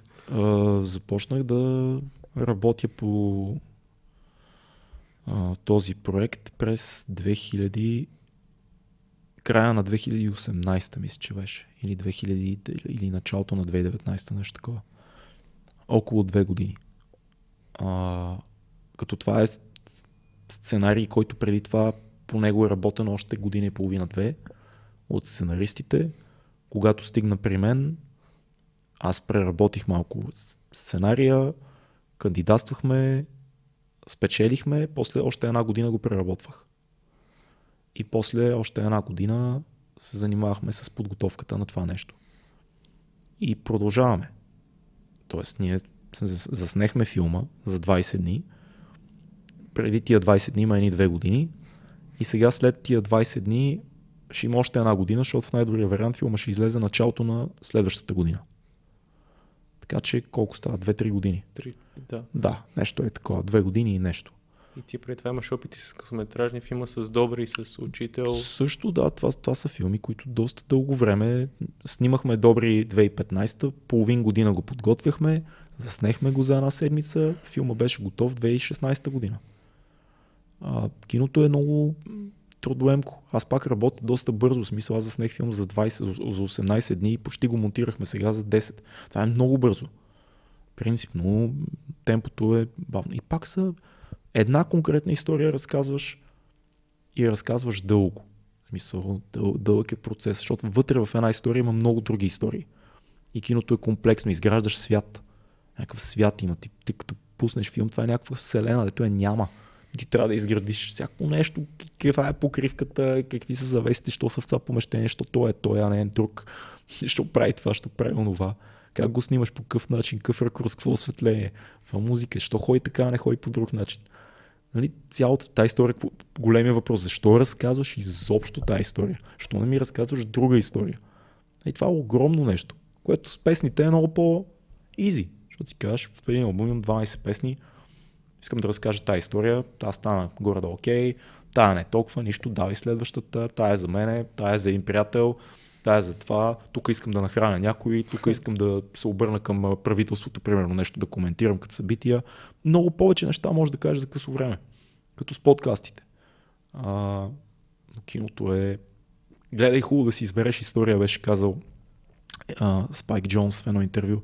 Избери си хубава история, за да се занимаваш с нея поне 2-3 години и да, да не загубиш интерес. Защото ако загубиш интерес или смисъл защо по правим този филм, значи това не е била твоята история. А кои истории теб те вълнуват? Много са, но като цяло аз харесвам истории за преодоляване. Мисля, че това са важни истории. Това, то, то като цяло в света няма много няма много истории. Имам предвид само детайлите се променят. Има едни 12-13 истории, основни сюжети в света, които са важни. Това са големите митове. Това са легендите, това е религията. Само се променят детайлите любовта, защото се пише за любов от 5000 години. Мисля, това е едно от най-важните неща в живота на човека. Що се пише за война. Що се пише за а, един човек тръгва от едно... Замисли с колко истории съдържат себе си следния сюжет. Един човек е на едно място. Не се чувства добре. Разбира, че за да се почувства по-добре, трябва да отиде да победи една трудност някъде. Отива, побеждава я. Започва да се чувства по-добре започва да става друг човек. Това е архетипна история за преодоляването. Да, и едно от нали, известни сега на Джозеф Кембъл, т.е. Естествено. Кръга, който е 12 стъпки или беше... Ще... Това е най- най-важната история, да. историята за а, инициацията, за промяната в човека, която става чрез трудности. Нашия филм, моят дебютен филм също е за това. За доброволното сблъскване с проблема, с трудност, с нещо, което трябва да преодолееш доброволно. В смисъл не да чакаш да дойде до главата ти, а ти да кажеш, окей, не съм щастлив, трябва да се промени, там има трудност, я да пробвам да се сбора с нея. Горе-долу това е най-важната история. А, едни хора се обичат, не могат да бъдат заедно. Това е много важна история. Ромео и Жулиета. Колко филма знаеш на тази тема? Кое се, кое се променя само? Подробностите. Времето, в което живееш, средата, която познаваш, спецификите на твоя живот. Тоест ти в една голяма история можеш да вложиш единствено твоята биография. Ти да кажеш, вместо да разказвам за а, живота на момиче в Ориндж Каунти, ще разказвам за живота на едно момиче в Люлин 5. Защото познавам Люлин 5. Ориндж Каунти не го познавам. И ако тръгна да разказвам за Ориндж Каунти, най-вероятно няма да стане много автентичен филм. Отиде в реката. Отиде, да. Директно. Разбираш, това е. Да. Мисля, че малко са важните истории. Това, което прави филмите интересни, са автентичните начини, по които можеш да ги разкажеш. Да. И по-скоро, може би и чисто умението в самото кино, които да, mm. които да те привлекат в различните аспекти и компоненти. Точно така. И, и нещо, което ми е интересно, защото киното, както ти го описа, е много комплексен, много комплексен, комплексно изкуство, така да го наречем. И нещо, което аз, аз имам разсъждение последно време, мен ми се наложи да, да влеза в професионалния сектор. Ние си говорим, че аз съм в IT сектора, занимавам се с мрежи, да влеза на 19 години. Mm. И да влеза в един много сериозен екип. И, и, и да се срещна с хора, които са, мисля, възрастни хора, хора с семейства, хора с деца, хора, които, които, ме, които ме приемат като възрастен и които ми дават отговорности като на възраст. Mm. И ме карат да, да поема отговорност и да, да зависи от мен, да работя. No. И се замислям, не знам нали ще съгласиш, в твоята история сякаш хип-хопа ти е дал все едно фундаменталните, основните качества, които са чисто да, да, да изградиш основните умения да се изразяваш, чисто като... 100%. Стоп, да. да. Тоест, и, и всичко, което правиш от тук нататък е надграждане. И според мен едно от нещата, нали, ако се върнем и, и по-рано, е това не, се, това не се описва като се говори за такива разговори, е, че трябва да преминеш през много тежък етап. В смисъл, трябва да, трябва да си готов да дадеш всичко в да. дадена сфера и всяка сфера след това ще бъде по-лесна. Да, защото научаваш принципите. Да. Начина по който се сборваш с едно нещо, обикновено същите принципи на борба може да приложиш за всяко друго. Тоест, ако веднъж и то в по-ранна възраст се научиш да се хвърляш, най-вероятно в следващите етапи от живота ти, когато прецениш, че трябва да се хвърлиш, ще го направиш добре. Защото вече знаеш какво е. За мен хип-хопа беше и е това нещо.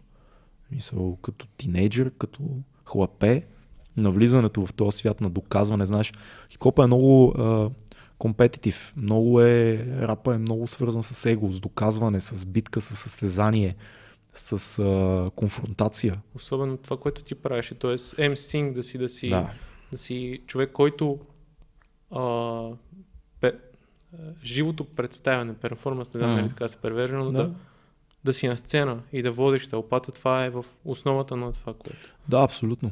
И трябва да си убеден, че, защото хората усещат, кога си на сцена и не си сигурен в себе си. Усеща се много ясно. А кога не си сигурен в себе си, когато не си автентичен. Горе-долу така става, защото да, ти колкото и да се навиваш на нещо, дет не си, като излезеш една малка частичка, хората са много чувствителни, една малка частичка, като е фейк, като не, не се връзва и хората си тук има нещо, което не е не е окей. Okay. Не е. Okay.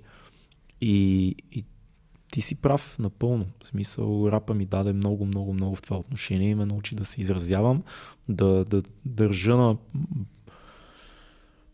принципи? Ми, те са, то е принципно да държиш на това, което казваш. В смисъл да, да кажеш неща, които знаеш, че са важни за тебе. И, и да ги отстояваш по някакъв начин. Това е нещо, на което те учи MSing. Аз имам няколко фристайл батъл титли, което също е много интересен елемент. Батълът те учи да си в конфронтация с друг човек пред много други хора. И другия човек има една единствена цел да те унижи тотално. И ако ти не, не, не развиеш психика, в която си дебелокош и реагираш бързо и психиката ти е стабилна и, и стреляш бързо, освен че получаваш и, и стрели, ти няма как да оцелеш този свят. А, и това са уроци, които после ти помагат във всичко.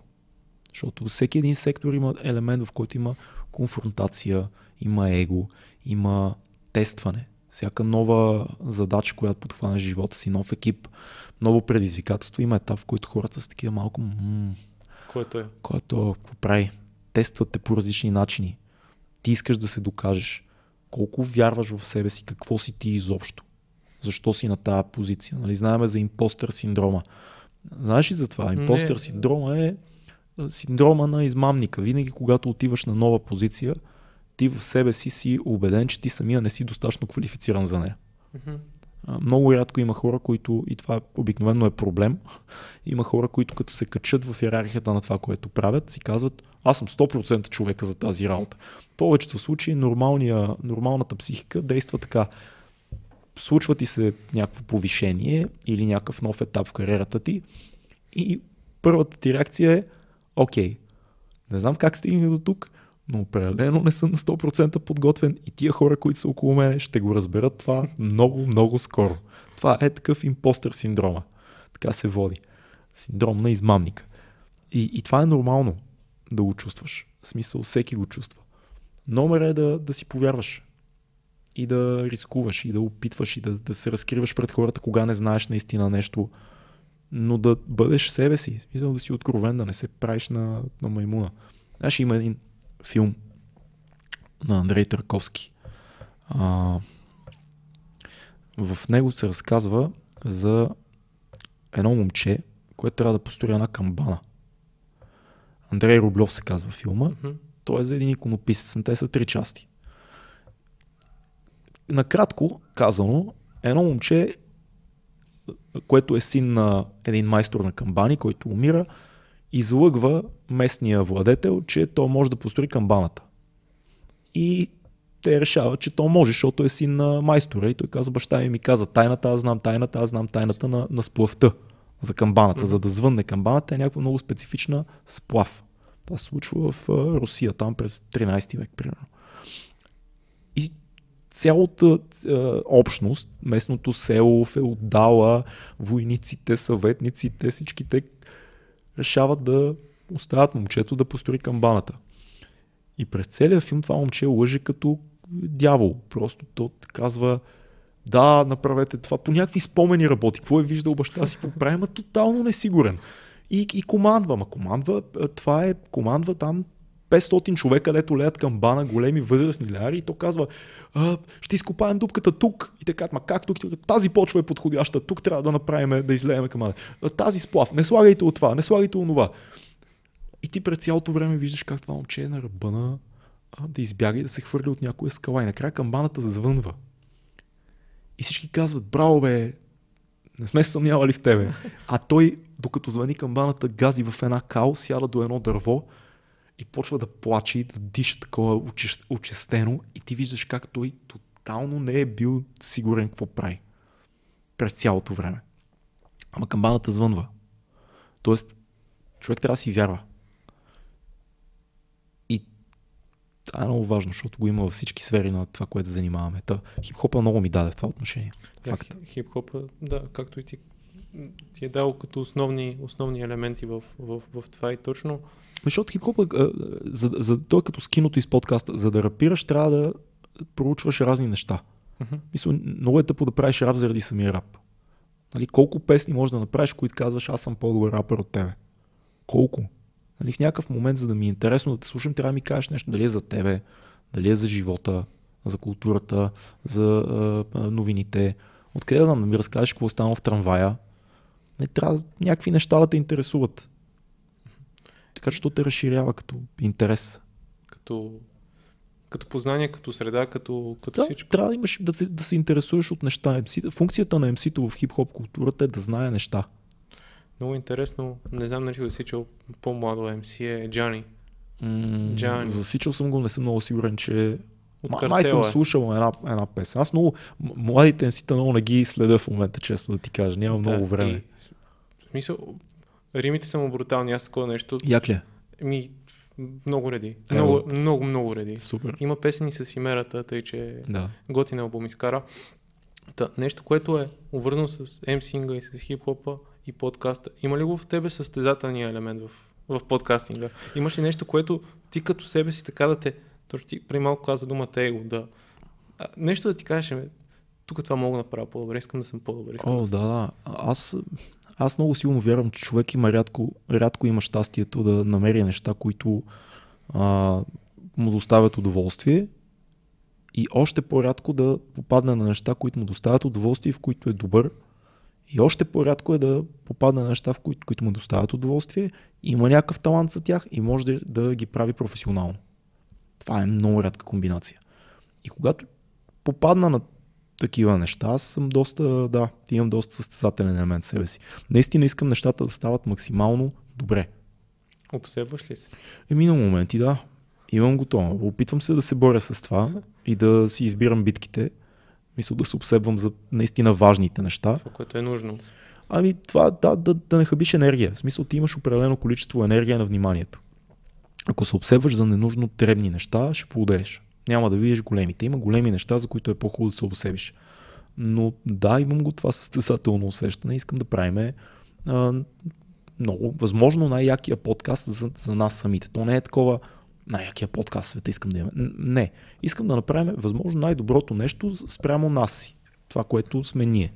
Искам да направим възможно най-яката песен спрямо това аз кой съм като изпълнител, битмейкъра и студиото, с което записвам.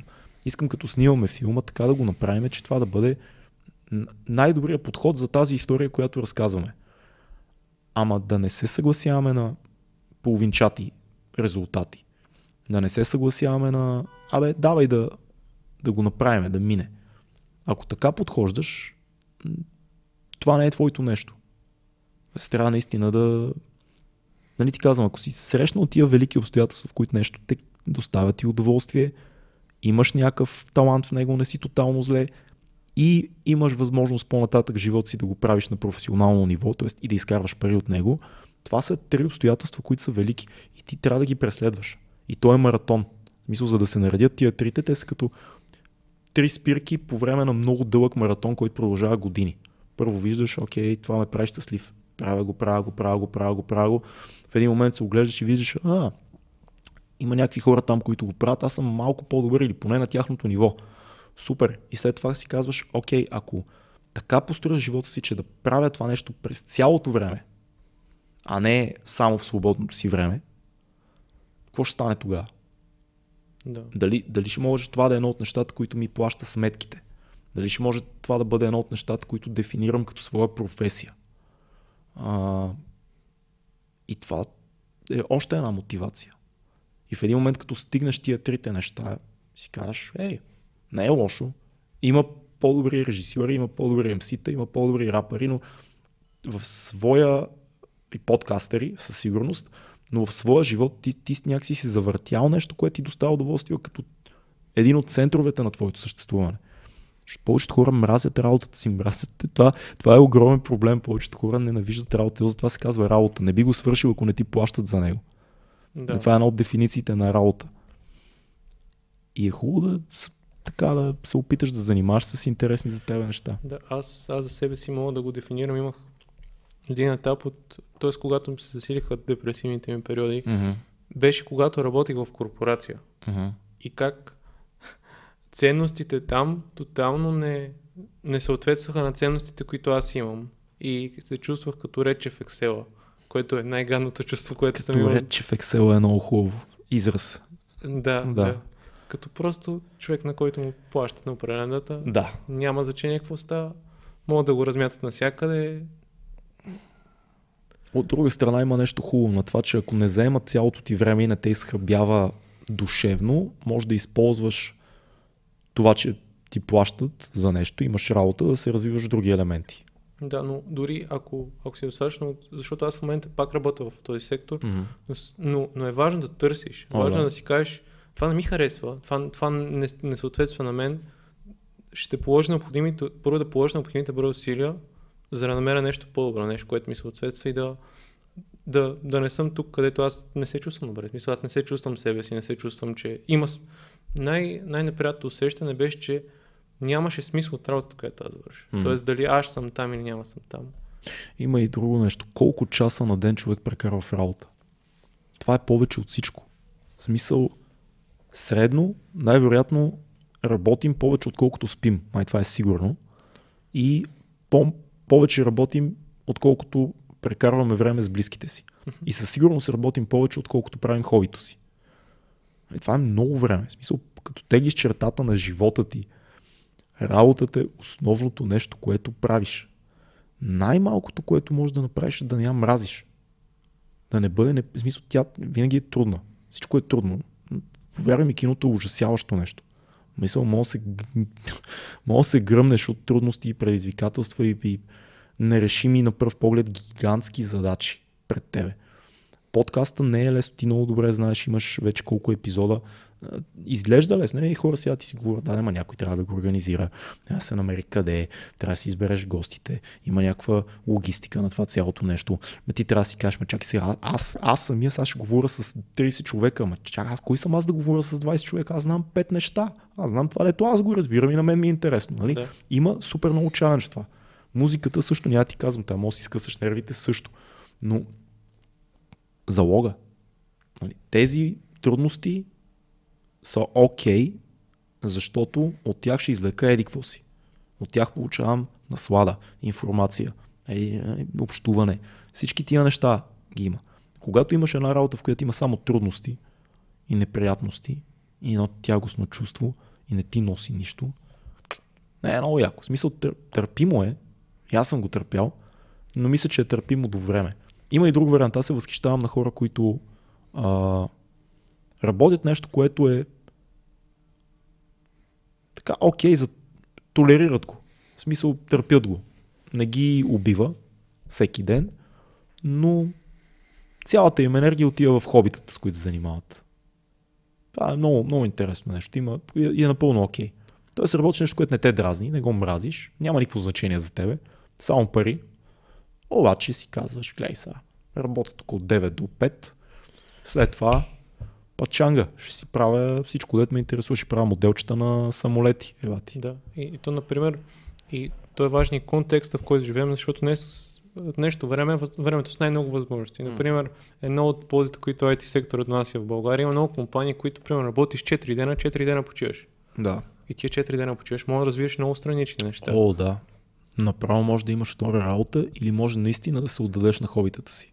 Да, вече, вече има много а, флуидни варианти да си направиш ежедневието, да, Да. да, да, да хванеш много неща и да, да, да намериш баланса между тях. И пак не искаш да мразиш тия 4 Е. дена в компанията, в която бачкаш. Не искаш да са свежи хора, искаш да е приятна обстановка, искаш да не отиваш с тягостното усещане на понеделник и е мразя работата си.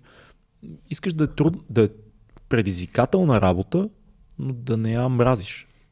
Нали така? Това е, може би, идеалното място, на което трябва да бъдеш. Абсолютно и нещо, например, както ти каза за контекста за подкаста, определено е отнема усили, усилия да стигнеш до определен разговор, защото примерно, с теб си пишеме от, ня... от известно време се М. разбираме. Аз, Факт. днес, аз днеска трябва да стана по-рано, за да дойда да подготвя всичко, после трябва да го върна всичко и да...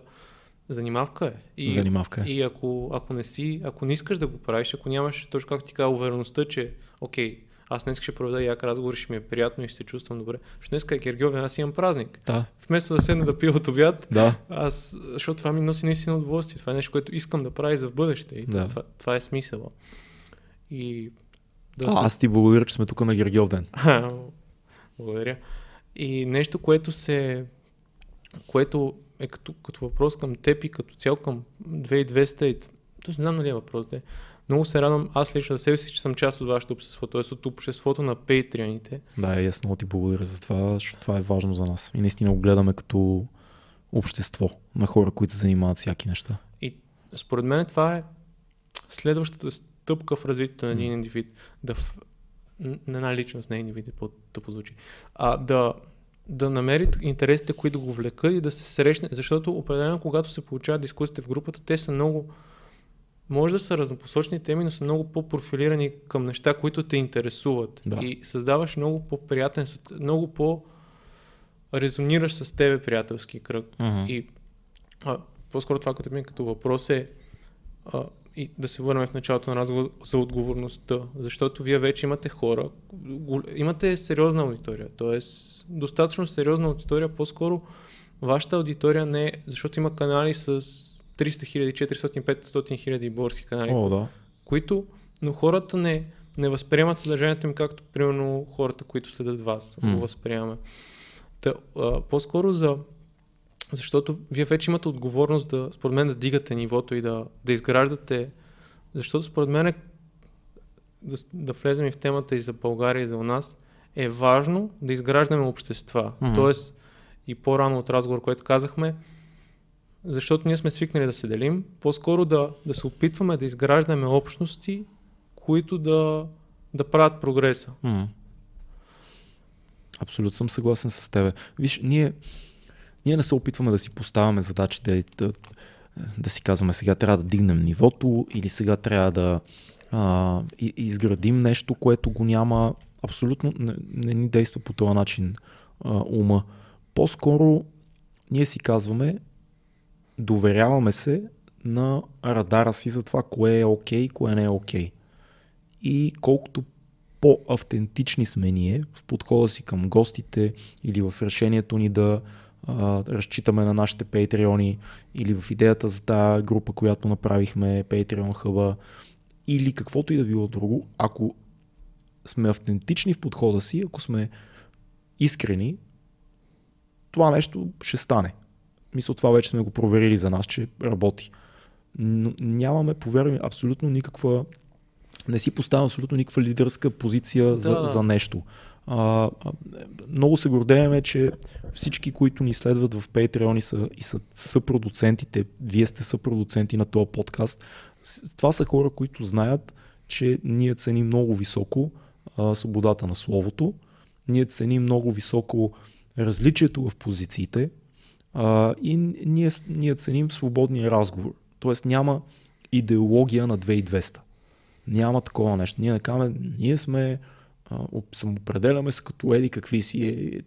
Няма такова нещо. Това е просто платформа, на която ние каним хора, с които говорим и за нас е важно да бъде максимално непринудено истинско. По същия начин се надяваме да се случват и дискусиите в групата.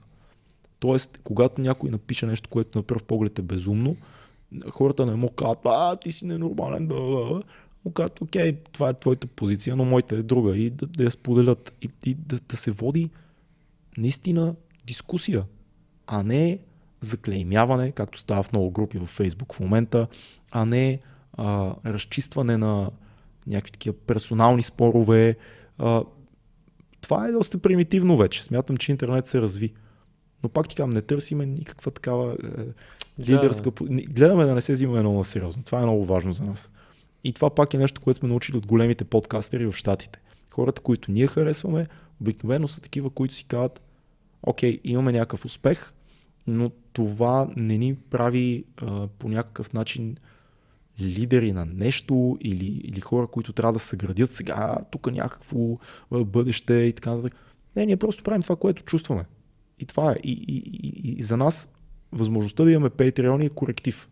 Mm-hmm. Тоест ние не случайно първо пускаме епизода за Patreon. Когато ние пуснем един епизод за Patreon и получиме фидбек за епизода, това е фидбека, който най-много ни вълнува нас.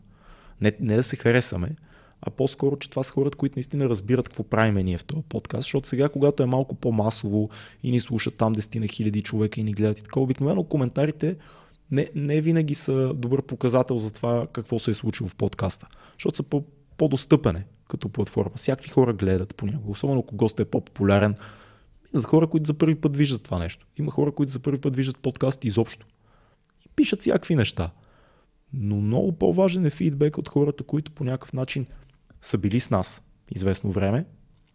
Самите те слушат и гледат различни неща от света и са информирани и знаят изобщо каква ни е идеята. И знаят, че няма претенция, няма експертност, има две маймунки, които питат. Три маймунки с фил. А, това е важното. Разбираш, това е, това е идеята. И ние много се кефим, че много от хората, които са в Patreon имат подкасти вече. Много от хората се занимават с някакви инициативи. Много хора пишат. Много хора са свързани с IT сферата също. Оказва се, че да. има доста, доста хора в IT сферата, в подкаста, в Patreoните ни. А, и това е прекрасно. Мисля, ние искаме умни, готини хора да ни подкрепят, но не такива, които да кажат, понеже, а, понеже вие казахте нещо, с което аз не съм съгласен, аз няма да ви подкрепям повече. Разбираш ли? Това е. Да. Наскоро, наскоро имахме а, случай, някой се беше отказал от Patreon membership си, защото беше написал а, довод. А, писна ми Орлин да рекламира Демократична България. Отписвам се от Patreon. Първо, не рекламирам нищо. Второ, когато съм споделил нещо, което смятам, че е искрено и то не съвпада с твоето политическо виждане, ако наистина това те е държало в този подкаст, да, да чуеш твоята дефиниция за политическа партия или социални решения и така нататък, значи ти не си нашия човек. Разбираш, ти не си... А... Не, не е твоя подкаст. Ценностите в един момент се размиват. Тоест се... Да.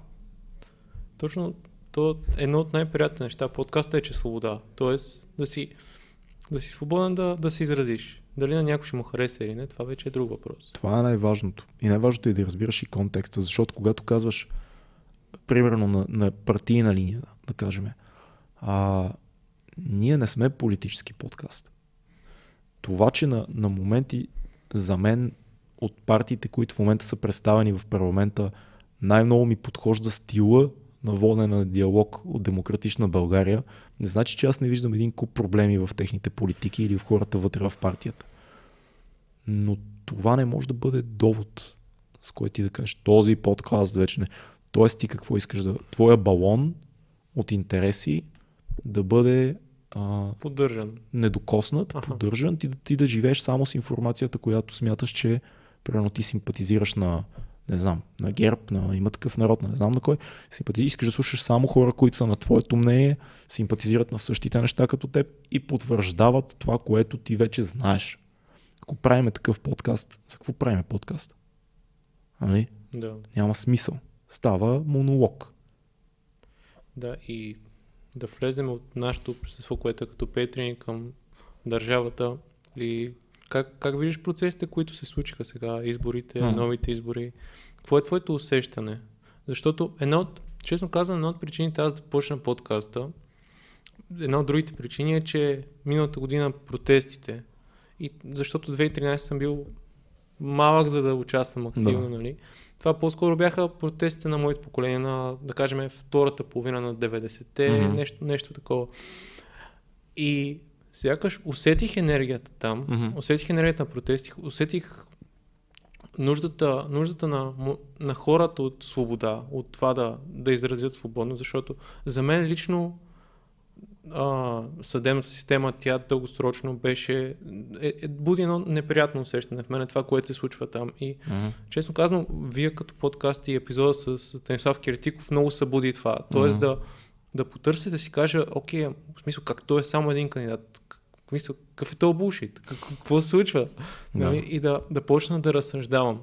Но си, едно от нещата е, че протестите бяха важни, но протестите се енергия. Един кандидат говориш за а, главния прокурор. Гешев, да, да, да. да.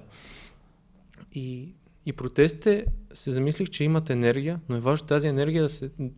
Всеки един от нас като личност да поема отговорност, защото да. ние изискваме от хората, които ни управляват, да имат отговорност, но ние правим ли това в ежедневието си? Mm-hmm. Ние поемем ли необходимите действия? Mm-hmm. Аз ако не поемам необходимите действия, с какво право мога да, да нападам Бойко, с какво право мога да нападам Гешев, защото те са проекция на цялото ни общество. Точно така. Те са деривати на едни стойности, които обществото ни е решило, че са важни, че са оптимални стойности.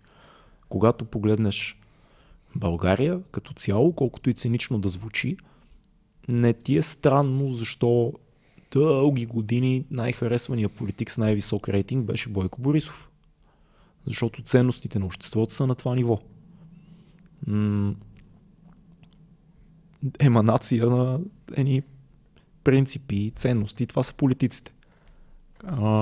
Сега ти ме питаш какво, как виждаш ситуацията. Едно, едно започва да става все по-сигурно за мен. Бойко Борисов е чао лека по лека започва да става така, че въпреки, че са първа политическа сила в момента на изборите, лека по лека почват хората да разбират, че ГЕРБ си заминава. Това е много хубаво.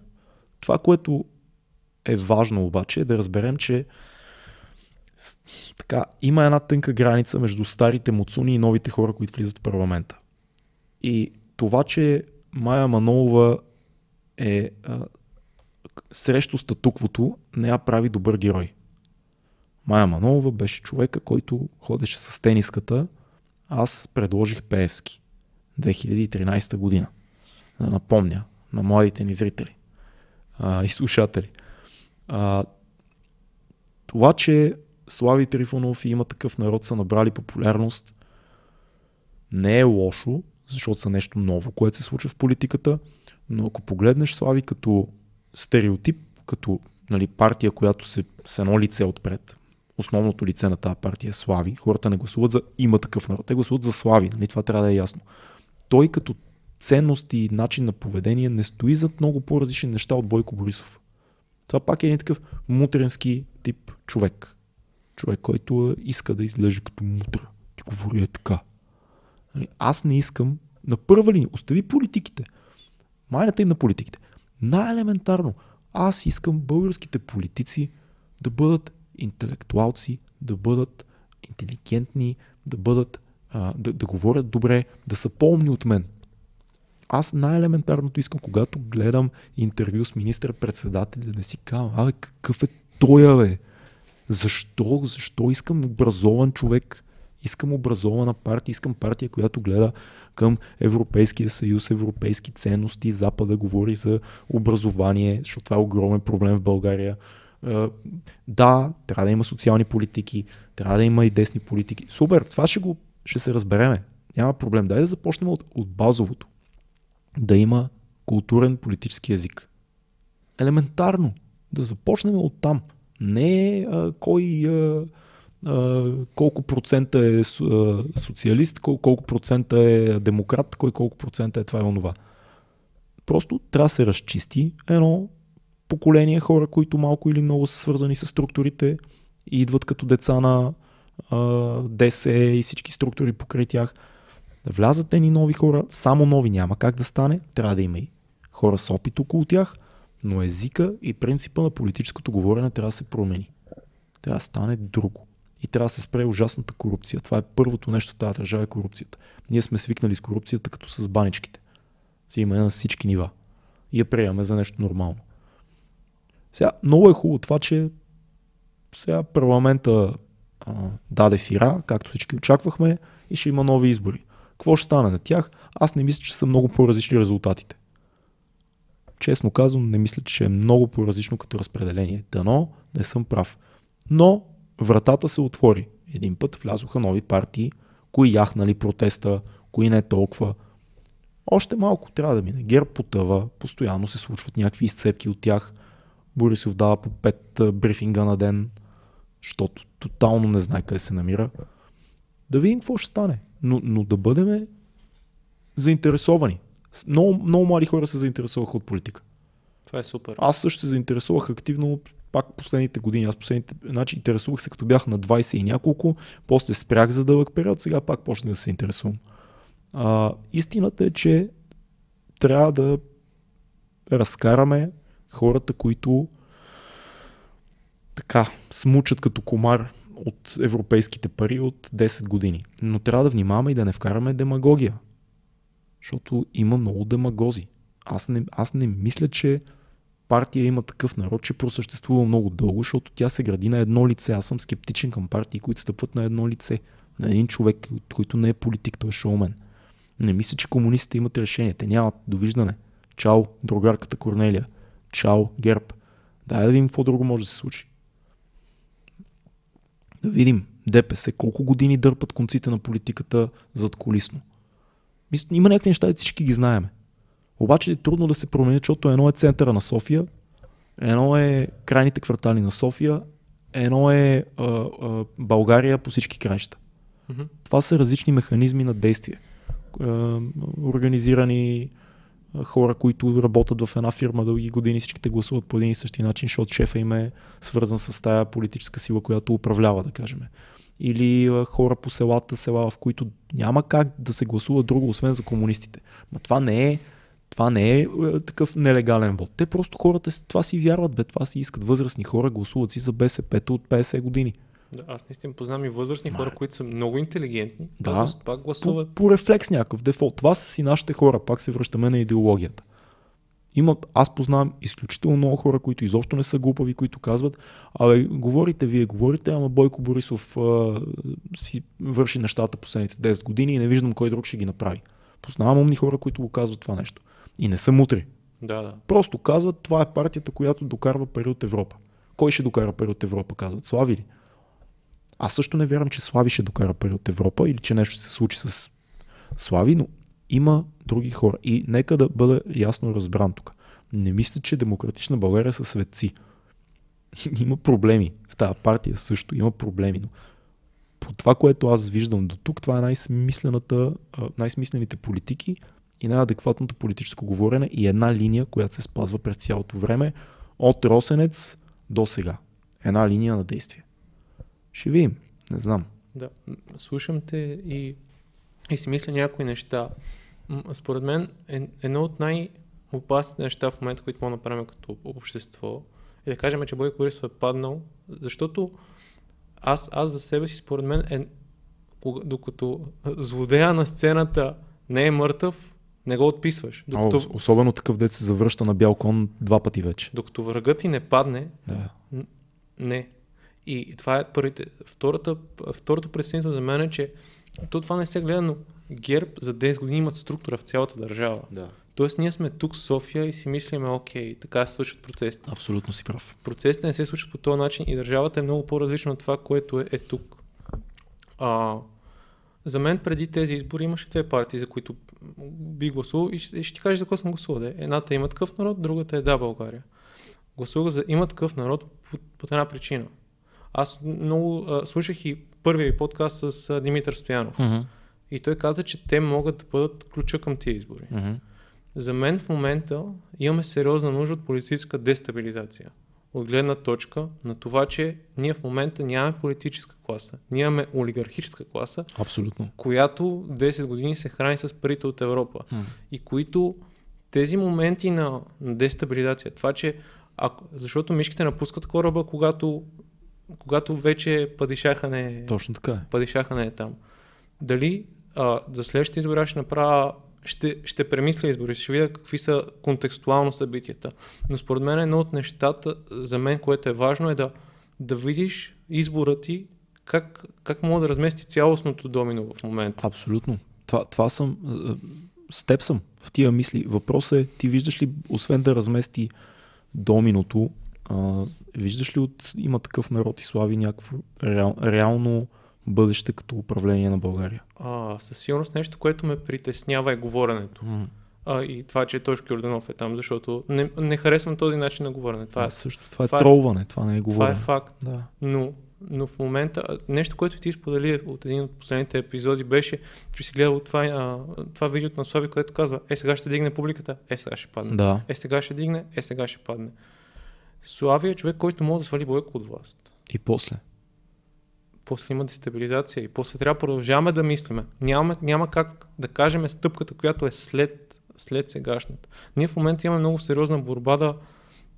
Защо Добре, е, прогноза според теб на новите избори сега Слави ще качи вота или ще, Ще падне? качи. Ще качи. Аз казвам, че ще падне. То сега колко беше? 17? 16-17? 15 или 16 май беше. Не 15 съм много или сигурен. 16. А според мен ще бъде по-надолу. Аз го слагам между 18 и 20. Ами да видим. ГЕРБ, те бяха около 25. Мгм. М, Казвам, че са по-малко. Казвам, че съм между 22 и 23. Мгм.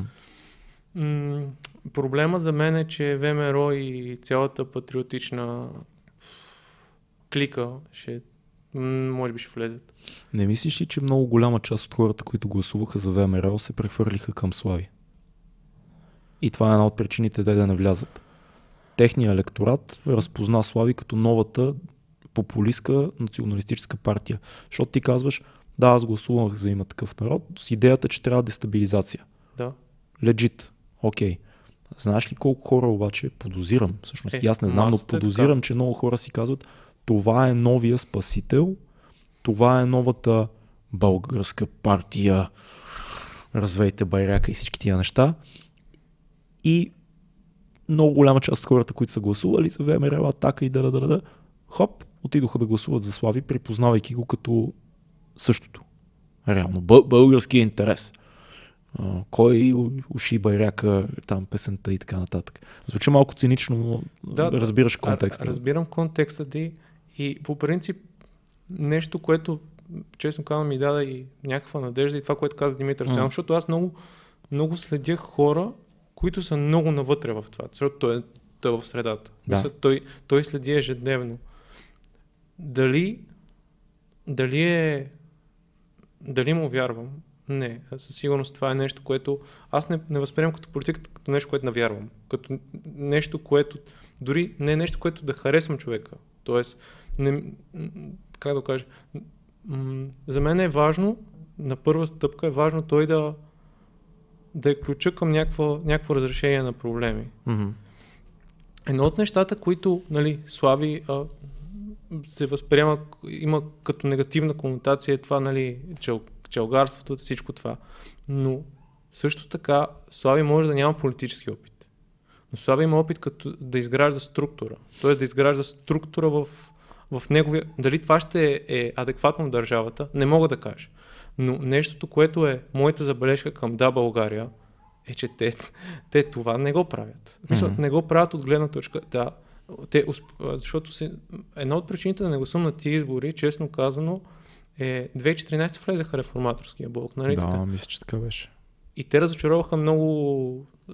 Да, те, изпокараха се. Те, и те се прегърнаха. Да. Те се прегърнаха. Да, те честно, станаха с Бойко, да. Честно казано, е, един, един, едното ми притеснение за Да България беше точно това. Да няма пак прегръдки. Mm-hmm. Това беше нали, това беше дясна, дясното общество, демократичната общност да. нас да докаже. Защото според мен и друго е, че те можеха по-добре да използват ситуацията Росенец. Mm-hmm. От гледна точка на това, че да натрупат по-голяма публика. Със сигурност. Със сигурност е така. Аз се чудя друго. Добре, като сега, когато Слави отказа мандата, това не беше ли така, доста голяма грешка? За мен не. Аз... За хората, които са гласували за него. Ами... Мисъл, да, има, да. има преди не е грешка за мен, аз се радвам, че отказа мандата. Да, разбирам те. Но не Какво предава ли така хората? Да, голяма част от гласоподавателите си. А, а, честният отговор, който ми идва е да. Тоест, най-вероятно голяма част от хората, които са гласували за него, са били разочаровани, mm-hmm. че той не е приел мандата и че не е поел отговорност. Но за мен в момента е момента да се изчака. Защото ако се замислиме генерално, единствената под някаква форма, която може да ни донесе някаква адекватност като конструкция или по-скоро да е представа за по-адекватна конструкция, има такъв народ и да България. Да, да сформират нещо, защото... Би било интересно. Би било интересно да се види, да. Защото всичко друго за мен, за мен лично като не бих, не бих направил компромис с друга партия. Да, да, факт. Аз също мисля, че има бъдеще в такъв тип а, коалиция. А, защото имаш а, така, както се казва, най-доброто от двата свята. Хайде така да, да кажем. Имаш а, дясното, смисъл демократичното, да не бъркаме термините, и имаш и една масова сила, която разпознаваема извън София. А, продължавам да съм леко скептичен, пак ти казвам. Аз може би, защото съм малко по-голям и си спомням а, всичките игри на Слави с Овъргаз, всичките му политически врътки с мутрите на деня през 90-те години, а, цялото възвеличаване на едни такива ценности покрай Илия Павлов и някакви такива хора. Как ние сме момчетата с кожените, там шлифери, пистолетите, цялото това нещо, което беше просто величаяне на мутро, мутромита. Мита за мутрата, разбираш, за героя, който се занимава с нелегални неща, но е с добро сърце, но ще убие. Да. Това беше Слави един от хората, които популяризира тази митология в България. Да, и със сигурност е това е така. Как не... да му гласувам доверие? Но, но нещо, което и нали, Димитър Стоянов каза и както с Бойко, така и Слави има огромно его. Да. И според мен едно от нещата, които не се бях замислял, но до известен степен, той иска да остане в историята. Не, не знаеш какво иска. Може би. Смисъл, Само това... може да предполагаме. Да, да, факт. Това е, това е, това е абсолютно така. Той, той вече е в историята. Това е проблема. Той е в историята. Какво повече иска не е много ясно. Mm-hmm. Слави, е, никой не може да му вземе тия 30 години най-велик шоумен в България и много акции, които е правил. Той изкара хората пред либийското посолство, когато стана а, цялата работа около сестрите в Либия и Кадафи. А, Гергьов ден движението.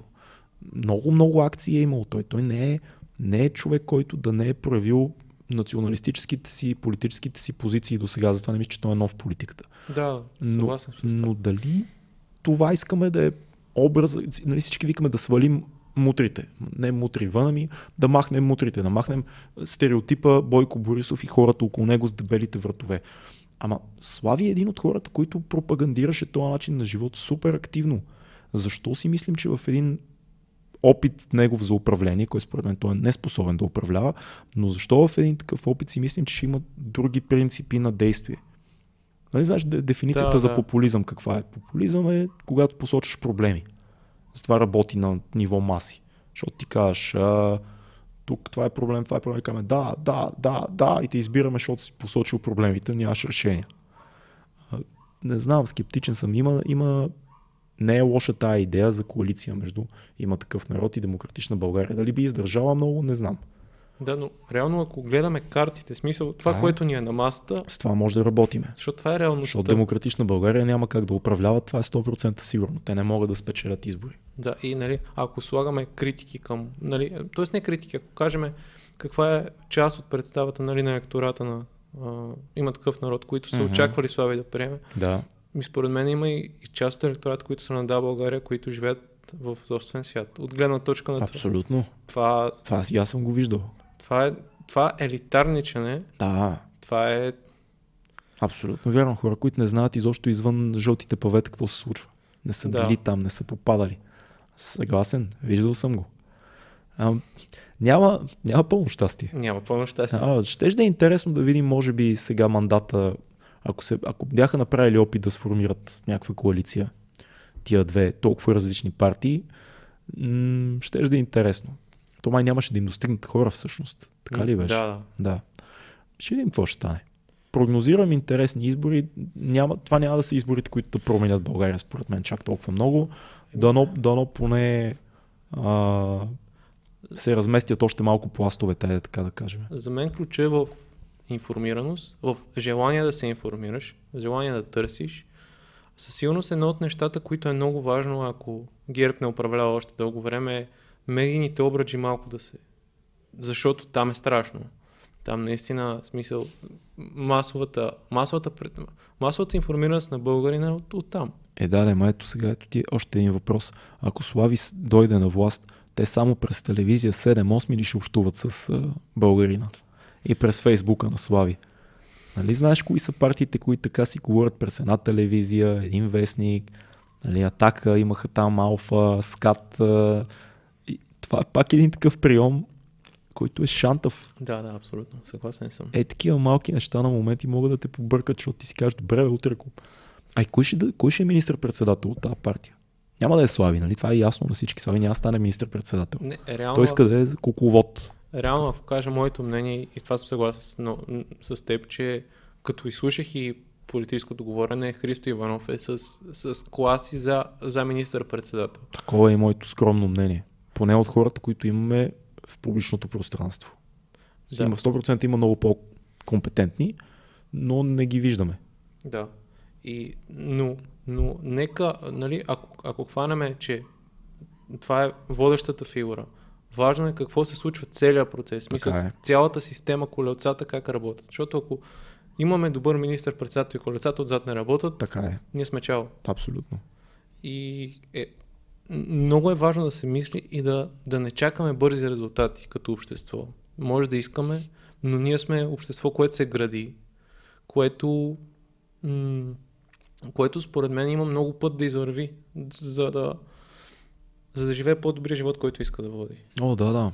Много хора си мислят, че сега ще станат промените и от тук нататък щастие. Аз съм Не. съгласен с теб. Сега започват, може би, началото на някакви промени. Въпреки, че четох отвратителен пост на а, смисъл, много хубав пост, който ме накара да се чувствам отвратително на Явор Дачков във Фейсбук онен ден и си го бях споделил преди време, който просто като човек, който е по-голям от нас и наблюдател дълго време на събитията, въпреки че и той за много хора е компрометиран като журналист, а, той просто правеше един анализ за последните 15 години колко пъти едни и същи хора се въртят и едните казват вие сте лоши, а, идват на власт за малко, слизат, връщат се. Колко пъти се завърта колелото Майя Манолова а, и БСП, обръщат ГЕРБ, после нещо става, Бойко се връща, същите хора изчезват, пристигат след малко с нова платформа. Това отново и отново и отново и в крайна сметка едни и същи лица. Едни и същи лица, едни и същи хора, които сменят партии, сменят интереси, едни клики, такива, които воюват помежду си. И е доста потискащо. Доста е потискащо, защото аз изпомням царя като дойде на власт. И беше много по-силно, отколкото е сега с има такъв народ. Мисъл царя беше НДСВ, той дойде като още един спасител. Като месия. Като, абсолютно като месия с цветя по улиците. Това беше велико нещо. Колко издържа? Колко, като имаш предвид, че все пак, какъвто и да е цара, беше това един образован а, човек Той в 7, 8, 9 езика, нещо такова говори, да. изключително образован човек, който викна а, някакви а, момчета и момичета, млади а, от а, западни университети, които не са били преди това във властта. Да, да, ма и царя направи така една вратка, че качи Бойко Борисов на кончето. Тоест и той започна да играе на няколко фронта. Как се казваше? Милен Велчев се казваше един му министър На економиката или на... на, економиката, да. Да. Милен Велчев, който беше, допреди това не беше стъпил в политиката. Той човек беше дошъл там от Бъркли, не от Бъркли, от в някакъв много престижен университет беше дошъл, беше учил економика и, и много други такива хора, които той вкара. И на пръв поглед човек си казва, «А, ей, виж, нещо се случва, започваме нова, нова историческа линия. Стана каквото стана и хората си казаха, а не, има нов месия. И той бори престъпността. И този се издигна зловещо бързо от генерален секретар, от шеф на МВР, в кмет, в министър-председател. Да мисля, че имаше и скандали покрай това, като той беше кмет и след това, да, да. Той има Да. много скандали, няма. Много са. Ние имаме една песен от далечната С 2000, Прим. 2009 ли година, коя беше? 2007 година всъщност, която още тогава, докато правихме песента, Бойко беше с най-висока рейтинг. Мисъл, всички бяха във възторг от него. Ние правихме песен за Бойко Борисов, защото улиците усещаха, че идва мутра на власт. Улиците, и ние бяхме тогава част от тия улици, усещаха, че идва нов кръстник. И моето такова усещане е, че не, не съм много сигурен, че искаме да замениме ГЕРБ статуквото с а, а, партия, популистка партия, която реално няма решения. Да, звучи по-разумно да се коалира с демократична партия, която очевидно има някакви решения и стратегии, но дали това би било формулата, не знам. Едно, едно е сигурно. Почват много повече хора да се интересуват, То, това което е, е добре. то това и е, аз като бях на протестите си замислих, че е, има ли време? Да, Да. естествено, това е подкаст. Да. И едно от нещата е, че адекватните хора в тази държава не искат да се занимават с политика, което е най-страшното от цялата ситуация. страшно е, защото политиката си е така създала имидж на мръсна работа. И тя е. Никой не трябва да си прави иллюзии. С нощи слушах в подкаста на Лекс Фридман, който много харесвам. А- Е- Един пич, който говори за Хенри Кисинджер. Мгм. Хенри Кисинджер не е най-моралният и чист човек на света. Той е много хитър и така досетлив а, кукловод на събития в Штатите за много дълъг период от време. Политиката не е за идеалисти.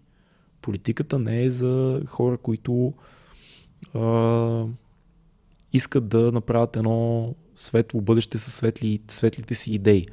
Политиката е за хора, които искат да направят добро, но могат да търгуват с дяволи. Да. И много малко такива хора всъщност. Ти искаш да подобриш нещо, но ти знаеш да говориш на езика на а, недостойните хора, с които трябва да свършиш работа на цената, на която нещо може да се оправи. Та идеалистична представа, как виждаш ли, ще дойдат едни много чисти и светли хора и те ще променят всичко. Коя държава е така? Дай ми пример за една.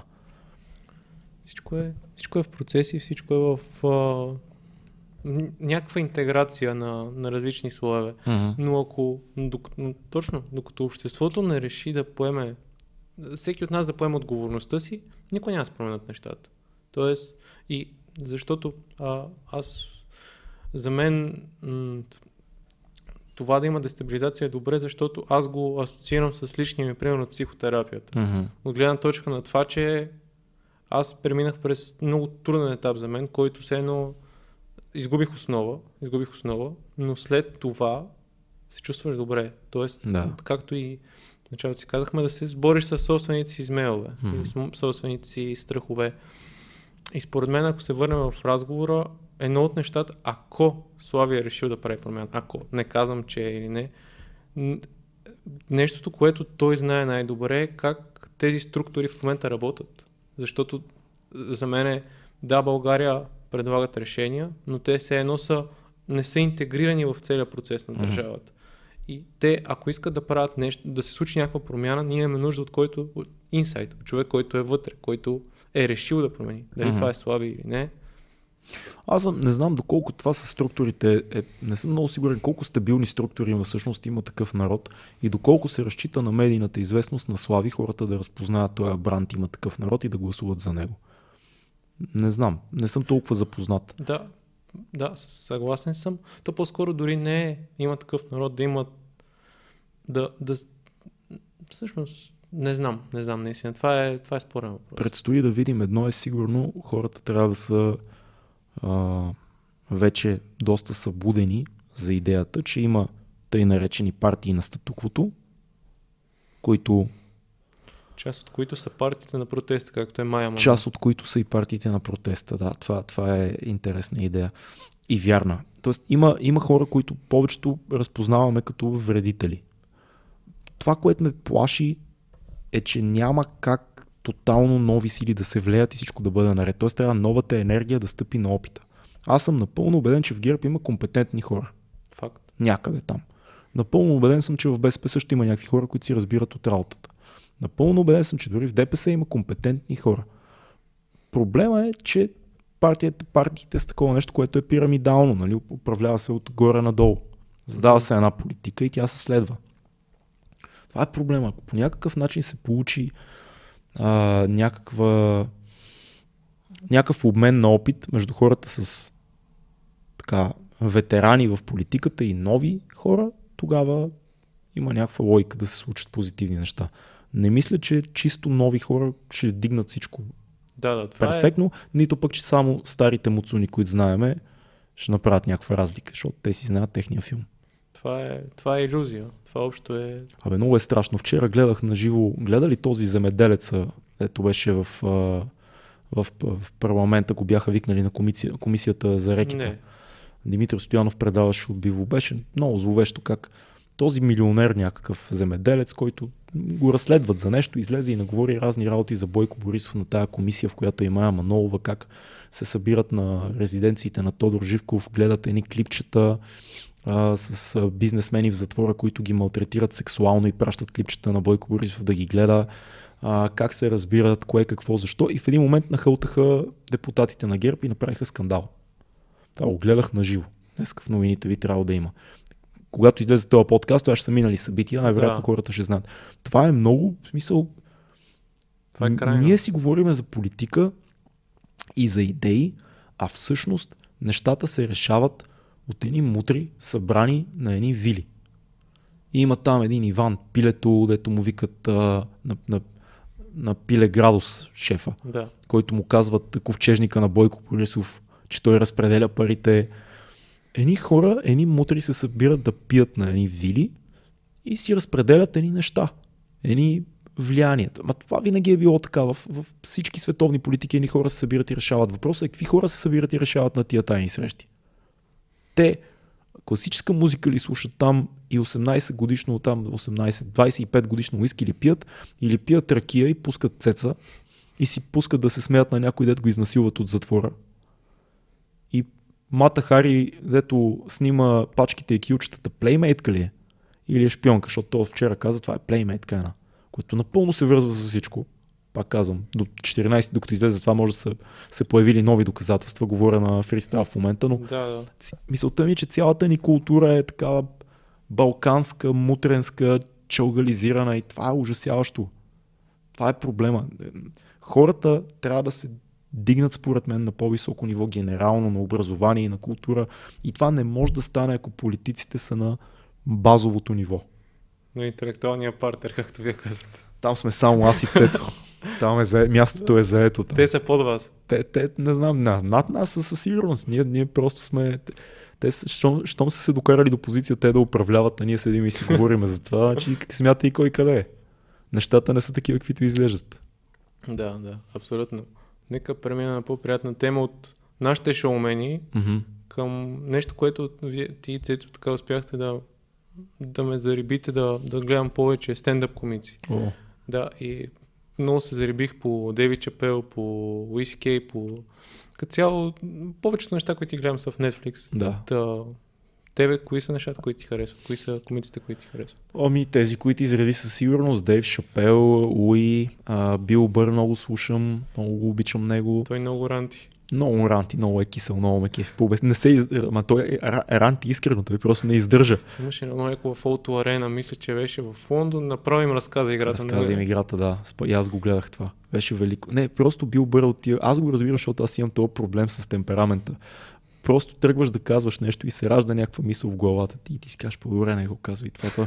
И аз кажа, а, fuck it. По-добре да го кажа, защото какво па толкова, иначе ми е тежко, ще си кажа, не съм го казал после. Та, много го харесвам него. А, има един комик, който ще ти препоръчам, казва се Марк Маран. Марк Марон се пише. А, той е много як. Той е много класен. Той е много класен тип. А, много дълго време е бил сценарист на много велики комедийни шоа, радиоводещ, има много як подкаст, What the fuck се казва подкаста му. А, той е човек, който беше, имаше биф с Джо Роган, Ха. между другото. Оказва се, че Марк Маран и Джо Роган са имали биф много сериозен. За краденето на смешки Не, това е, друг? това е с един изпанец. А, не, изпанец ами един... А, изпанец ли беше или колумбиец, един друг.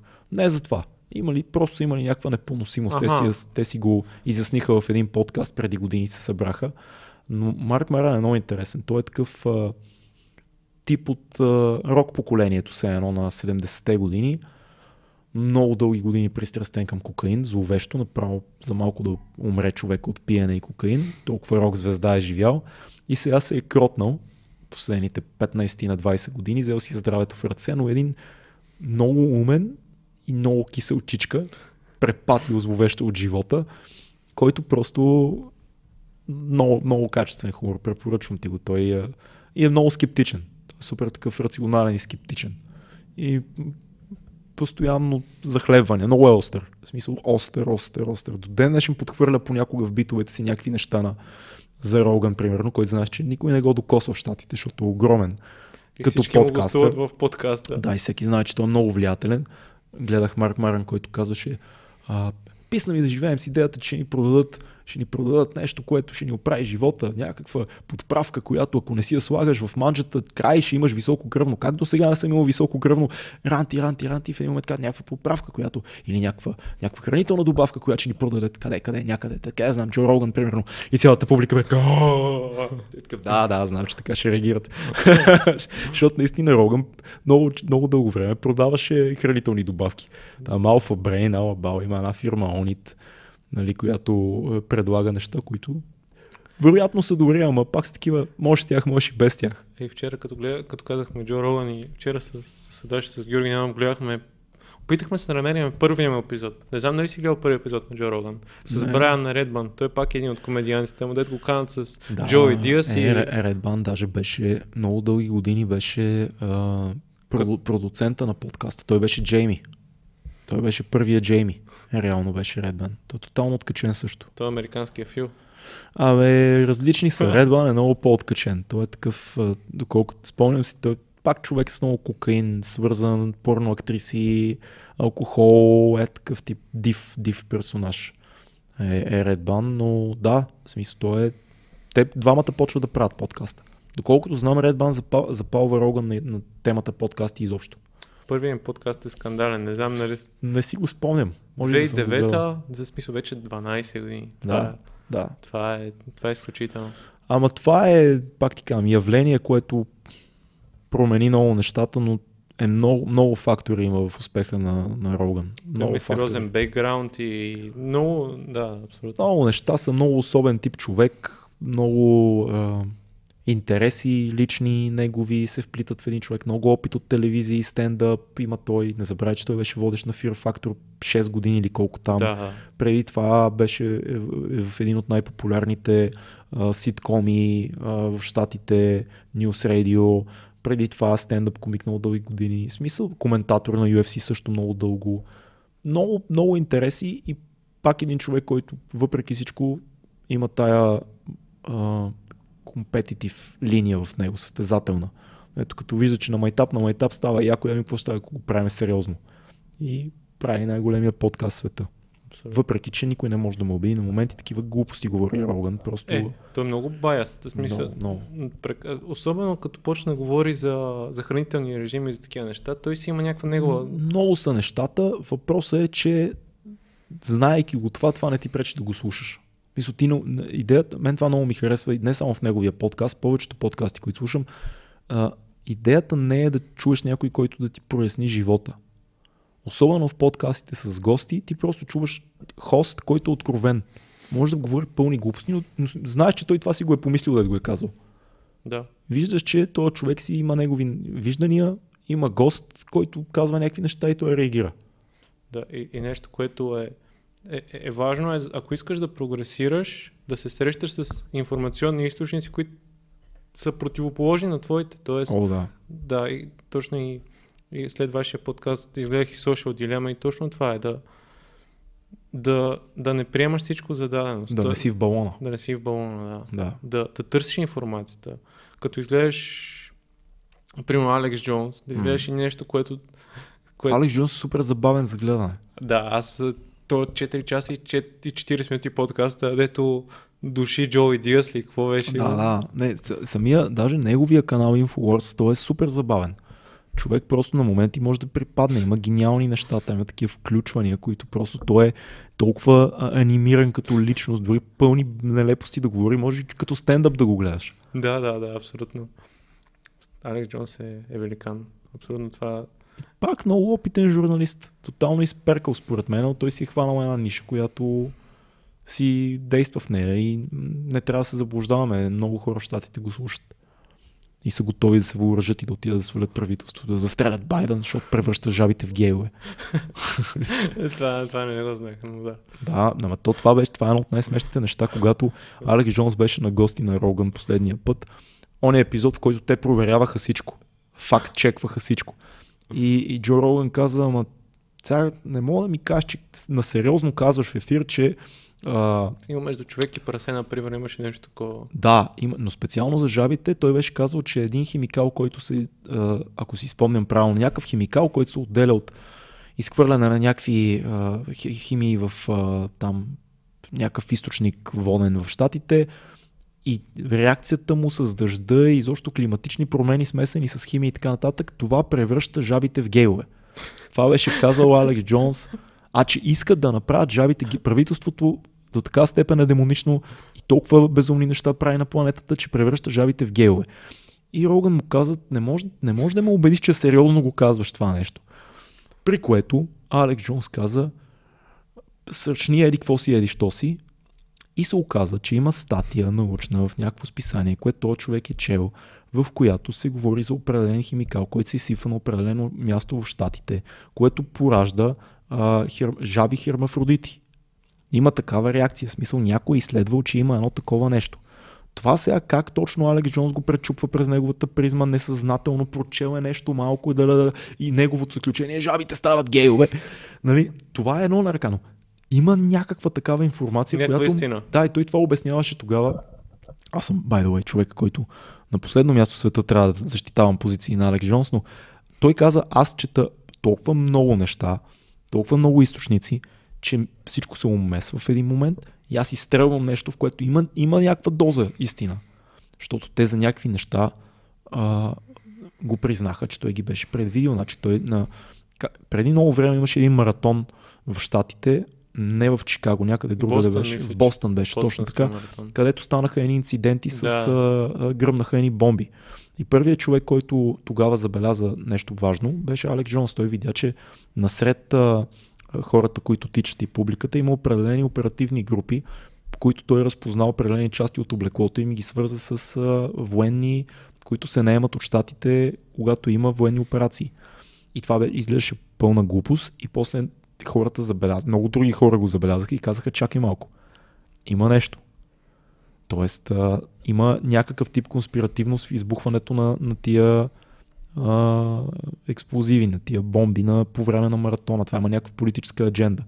Естествено, най-вероятно някой в коментарите ще извади статия от някъде и ще каже, това го опровергаха и го дебункнаха, ура, и не говориш пълни глупости. Възможно е. Мисълта ми е, че има неща, за които той е реагирал, за които след това много други хора казват, окей, това е факт. Мисъл, и, и Роган му дава този кредит, което е интересно. Да, интересно е да има и тая гледна точка. Да, казват качени неща, но е важно да, да му признаеш на този човек, че е чел доста. Тоест има известна информираност. Ма не бе, Алекс Джонс беше човек, който отиде да снима Бохимиан Гров. Бохимиан Гров, нали знаеш, това е най-великото, най-известното му видео. Той се вмъкна на тайна среща на хора от, от властта, на известни сенатори, дипломати и така нататък, които се събират в Бохемската гора, Бохимиан Гров и разиграват пиеса, облечени в костюми. За тях има гигантски а, а, бухъл, който се казва а, Мардук. Мардук, къде палят огън и имат кукла, която символизира бебе, което се едно изгаря. Е, се едно го хвърлят на огъня. И Алекс Джон се вмъкна 90-те години нелегално и го засне това нещо. Той така стана известен. Да, и после, после ли заплахите за... Да. Да. Но, но това нещо да се вмъкнеш на тази Да. среща, която е за, за високопоставени политици, които разиграват та... Защо правят това? Какво е това? Мисля, аз- Ти представяш си утре ние да ни излезе тук в... Откъде да знам? Примерно в Борисовата градина а, в да, 2 часа вечерта веднъж годината се събират там Доган, Бойко. Бойко, Христо Иванов, Майя Манова, такива обличат се с роби и разиграват някаква постановка пред гигантски 6 метров бухъл. Ние сме такива пич. Това е безумно. И някой да влезе да го снима там. Не знам, не знам кой. Кой от, Любо Жечев. да Любо отиде. Жечев, примерно, да, някой да се вмъкне. Асен Генов. Мани го Любо Жечев по-такива неща прави, но Асен Генов е способен, според мен, да се вмъкне и да заснеме нещо такова. Или Еленко Ангелов. Селенко ще е велико. Да, Еленко по-скоро, Той ще изиграе пиесата и после... по-скоро ще, ще ги, ще, такова, ще се внедри нещо по Да, някакъв да. начин и после ще го изнесе навън.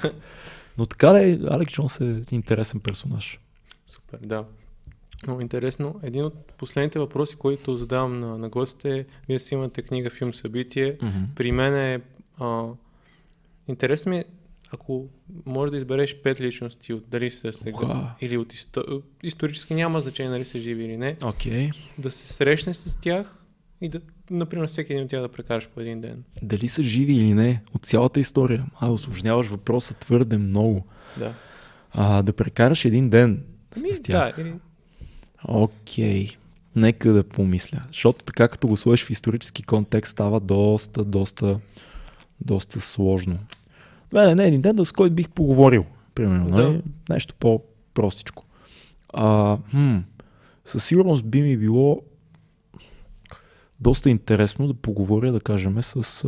Аре да бъдем диви, да кажем Достоевски. Ще го е интересно да го бядваш с Достоевски. Просто да видиш каква личност е. Ниче е бил много интересен. Мисля, Ниче ти кажа някакви неща, деца зловещи. Deep Където не, не си се замислял за тях и ще бъде краен. А, бих се срещнал с удоволствие с... А, м- чакай да видим, да променим малко, да променим малко времевата рамка. А, Сега е много мрачно. Мрачно е, да. Двамата са мрачни.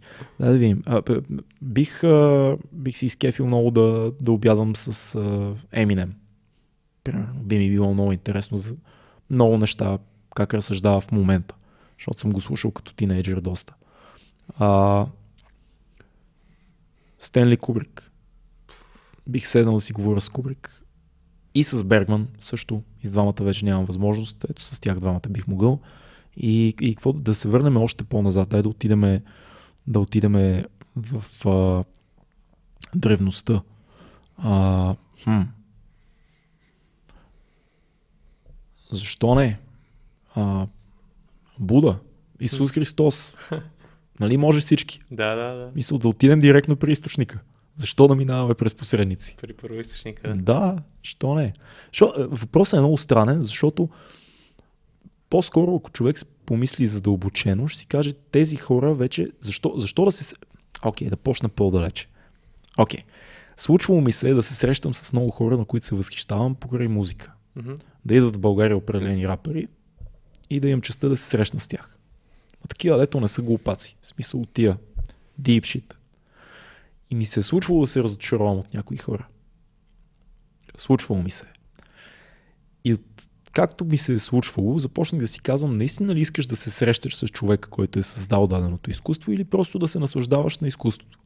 От един известен период на сам аз, като имам възможност да се видя с някой, който харесвам като творец, предпочитам да отида да му стисна ръката, да кажа, ево, благодаря ти много за всичко, което съм преживял с това, което си направил и да се отдалеча.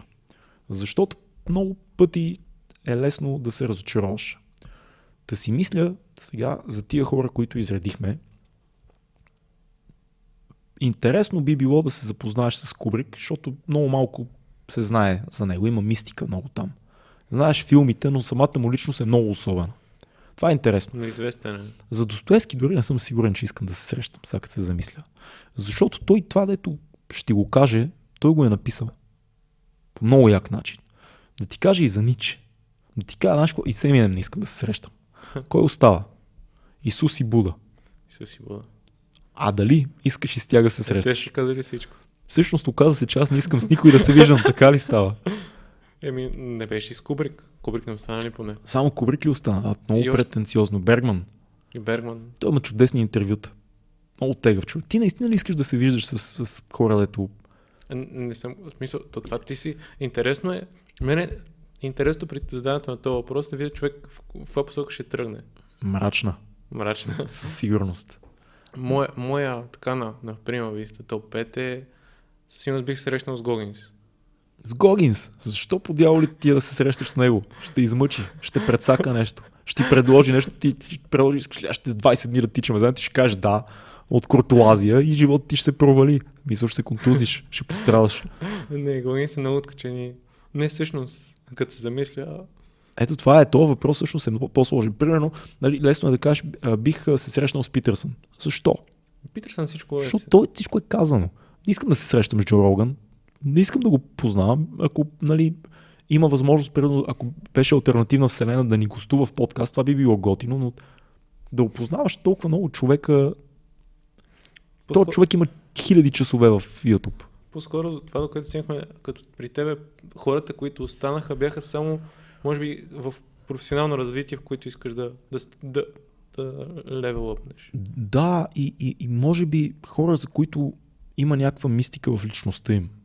Това, това би ми било интересно да, да видиш някой, за който няма много Информация. информация. Няма много интервюта на Стенли Кубрик, задълбочени, такива дълги. Това е време преди подкаста. Има, има автобиография, съм чел на, на Бергман, която е много интересна, но особено тия класическите старите режисьори, интересното при тях не е просто да дигнеш левела. Те обикновено са много големи философи. Познават литературата много качествено, познават изобразително изкуство, имат много задълбочени интереси в много сфери.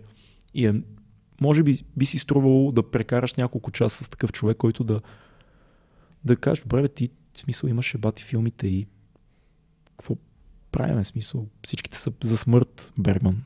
Всичките ти филми са за страдание. Защо? Е, имаш прекрасна, красива жена и имаш успешна кариера.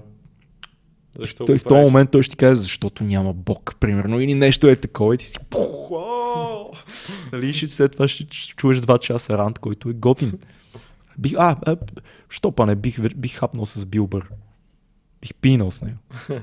Ние го връщаме на хапване и пикване. Не, това е. Да, Да. Партера. И ти вече си на... сведохте надолу. Да, да. Аз със сигурност един от хората, които бих срещнал е Коби. Защото той, той е човек, който ми е, много ми е повлиял. М. И много, много ми е интересно. А, те имат, той има много интервюта, но има едни специфични моменти от кариерата му, които все едно искам да разбера кое го е тригърнало, кое го е накарало. Или друг човек, примерно е Джокович, М. който има, в смисъл, може би и Гогинс и тия хора на лекът, защото те нивото на mental toughness, не знам как да го преведа на български, честно казвам, на, Е характер. на характер е, Просто, да. особено по трудни обстоятелства е в смисъл, момента в който аз за Джокович ми е много, сега си го представям, буквално един мач срещу Федерер, Федерер има два матчбола, Федерер сервира, играят в а, Штатите, всички са против Джокович, буквално в смисъл цялата зала, цялата зала е за Федерер, очаква просто да го бие. И Джокович в един момент Федерер му вкара сервис, който е над 210 км и Джокович ме връща бам на линията. М. И в този момент все едно нещо се пробужда в него и Да, И- това е, това е интересен момент. Аз имам такива въпроси за Еминем, между другото. Да, Аха. е, това е нещо, което бих в кариерата му определени неща, които не знам и никога не ги обяснявам, що е направил по един какъв си начин. Между другото, в момента а, слушам а, Лолита на аудиокнига. аз не успях. Оф, много е яка, не знам, жестока книга. А, Бих се срещнал с Набоков. Там имам, имам много въпроси. Аз, Там имам много въпроси. Ако, ако минем към руски автори, един от любимите ми е Тургенев. Мгм. Много ми е интересно. Една от най-яките книги, които четох в тинейджерските години, беше в навечерието. Мгм. Не знам дали си я чел. Не съм. Супер е, супер е. Много е интересно. Мисля, че не съм чел нищо на Тургенев. Да. Тургенев пише по уникално красив начин. Няк... Все едно, но има от руското, но си е някакво много пречупено през него.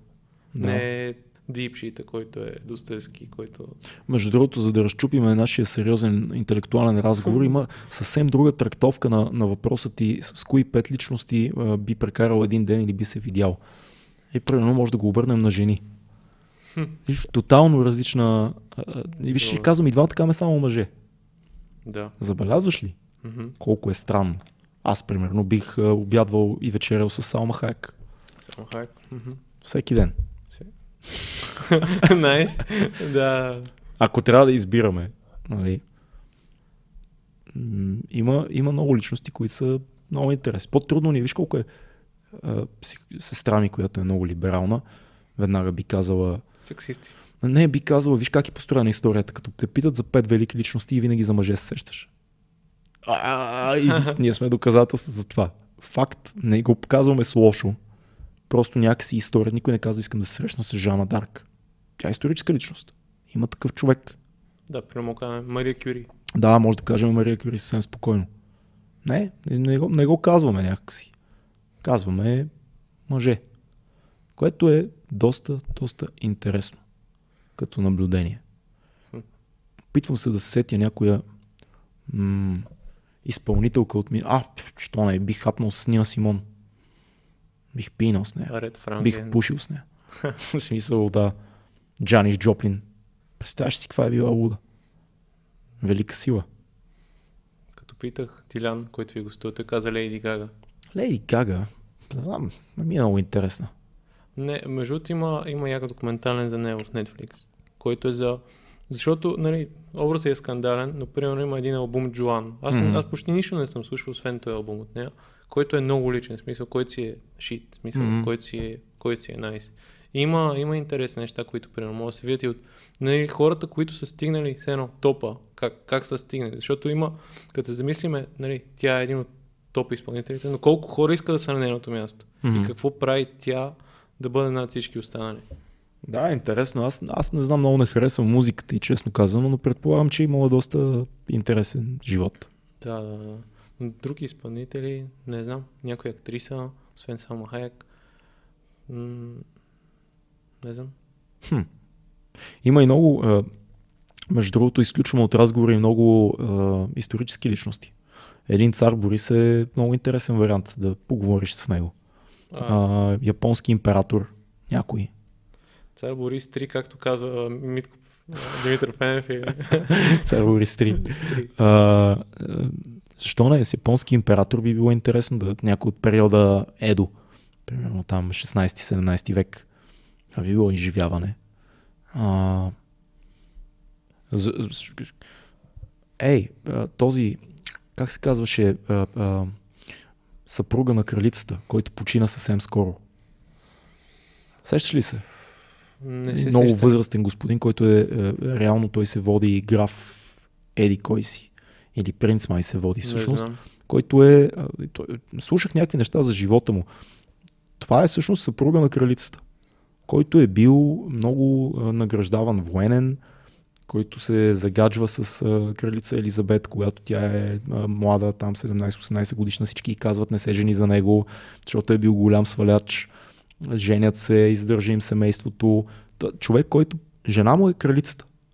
Разбираш, такъв военнослужащ с огромно его, който по някакъв начин отстъпва ролята на... Отстъпва ролята, да, което е много интересно. И той е такъв, който ако гледаш, ах, как се казваше сетата, не мога да се сетя, но а, той, където и да отиде, винаги прави ни такива шегички. Пуска, те много бръмчаха, че пуска а, сексистски и расистски коментари.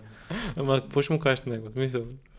Не знам, просто ще искам да ми разказва някакви не, забавни не, неща. Смисъл, ако ти кажеш така шегичка, мисъл, Е, какво ще се смея? Какво да му кажа? Не, Той е не. някакъв дядо на 90 Не, в смисъл, няма как да го нападнеш за това, защото той просто нали, е приел ролята и от него звучи по различен начин. Това. Принц Филип. Принц Да. Филип. Ами то от друго време. Да. Мисля, то от време, в което тия неща са били смешни. А те още са смешни, но обществото ги заклеймява.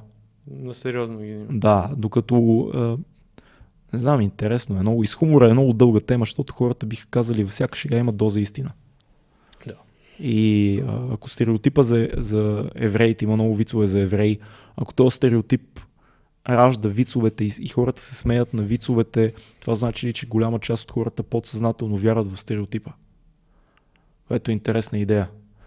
А, от друга страна, всяка над, всяка, всяка раса има неща, за които има стереотип, но стереотипа е, е клише, а клишето е една уморена истина. Тоест има някаква доза истина в стереотипа. Това лошо ли е?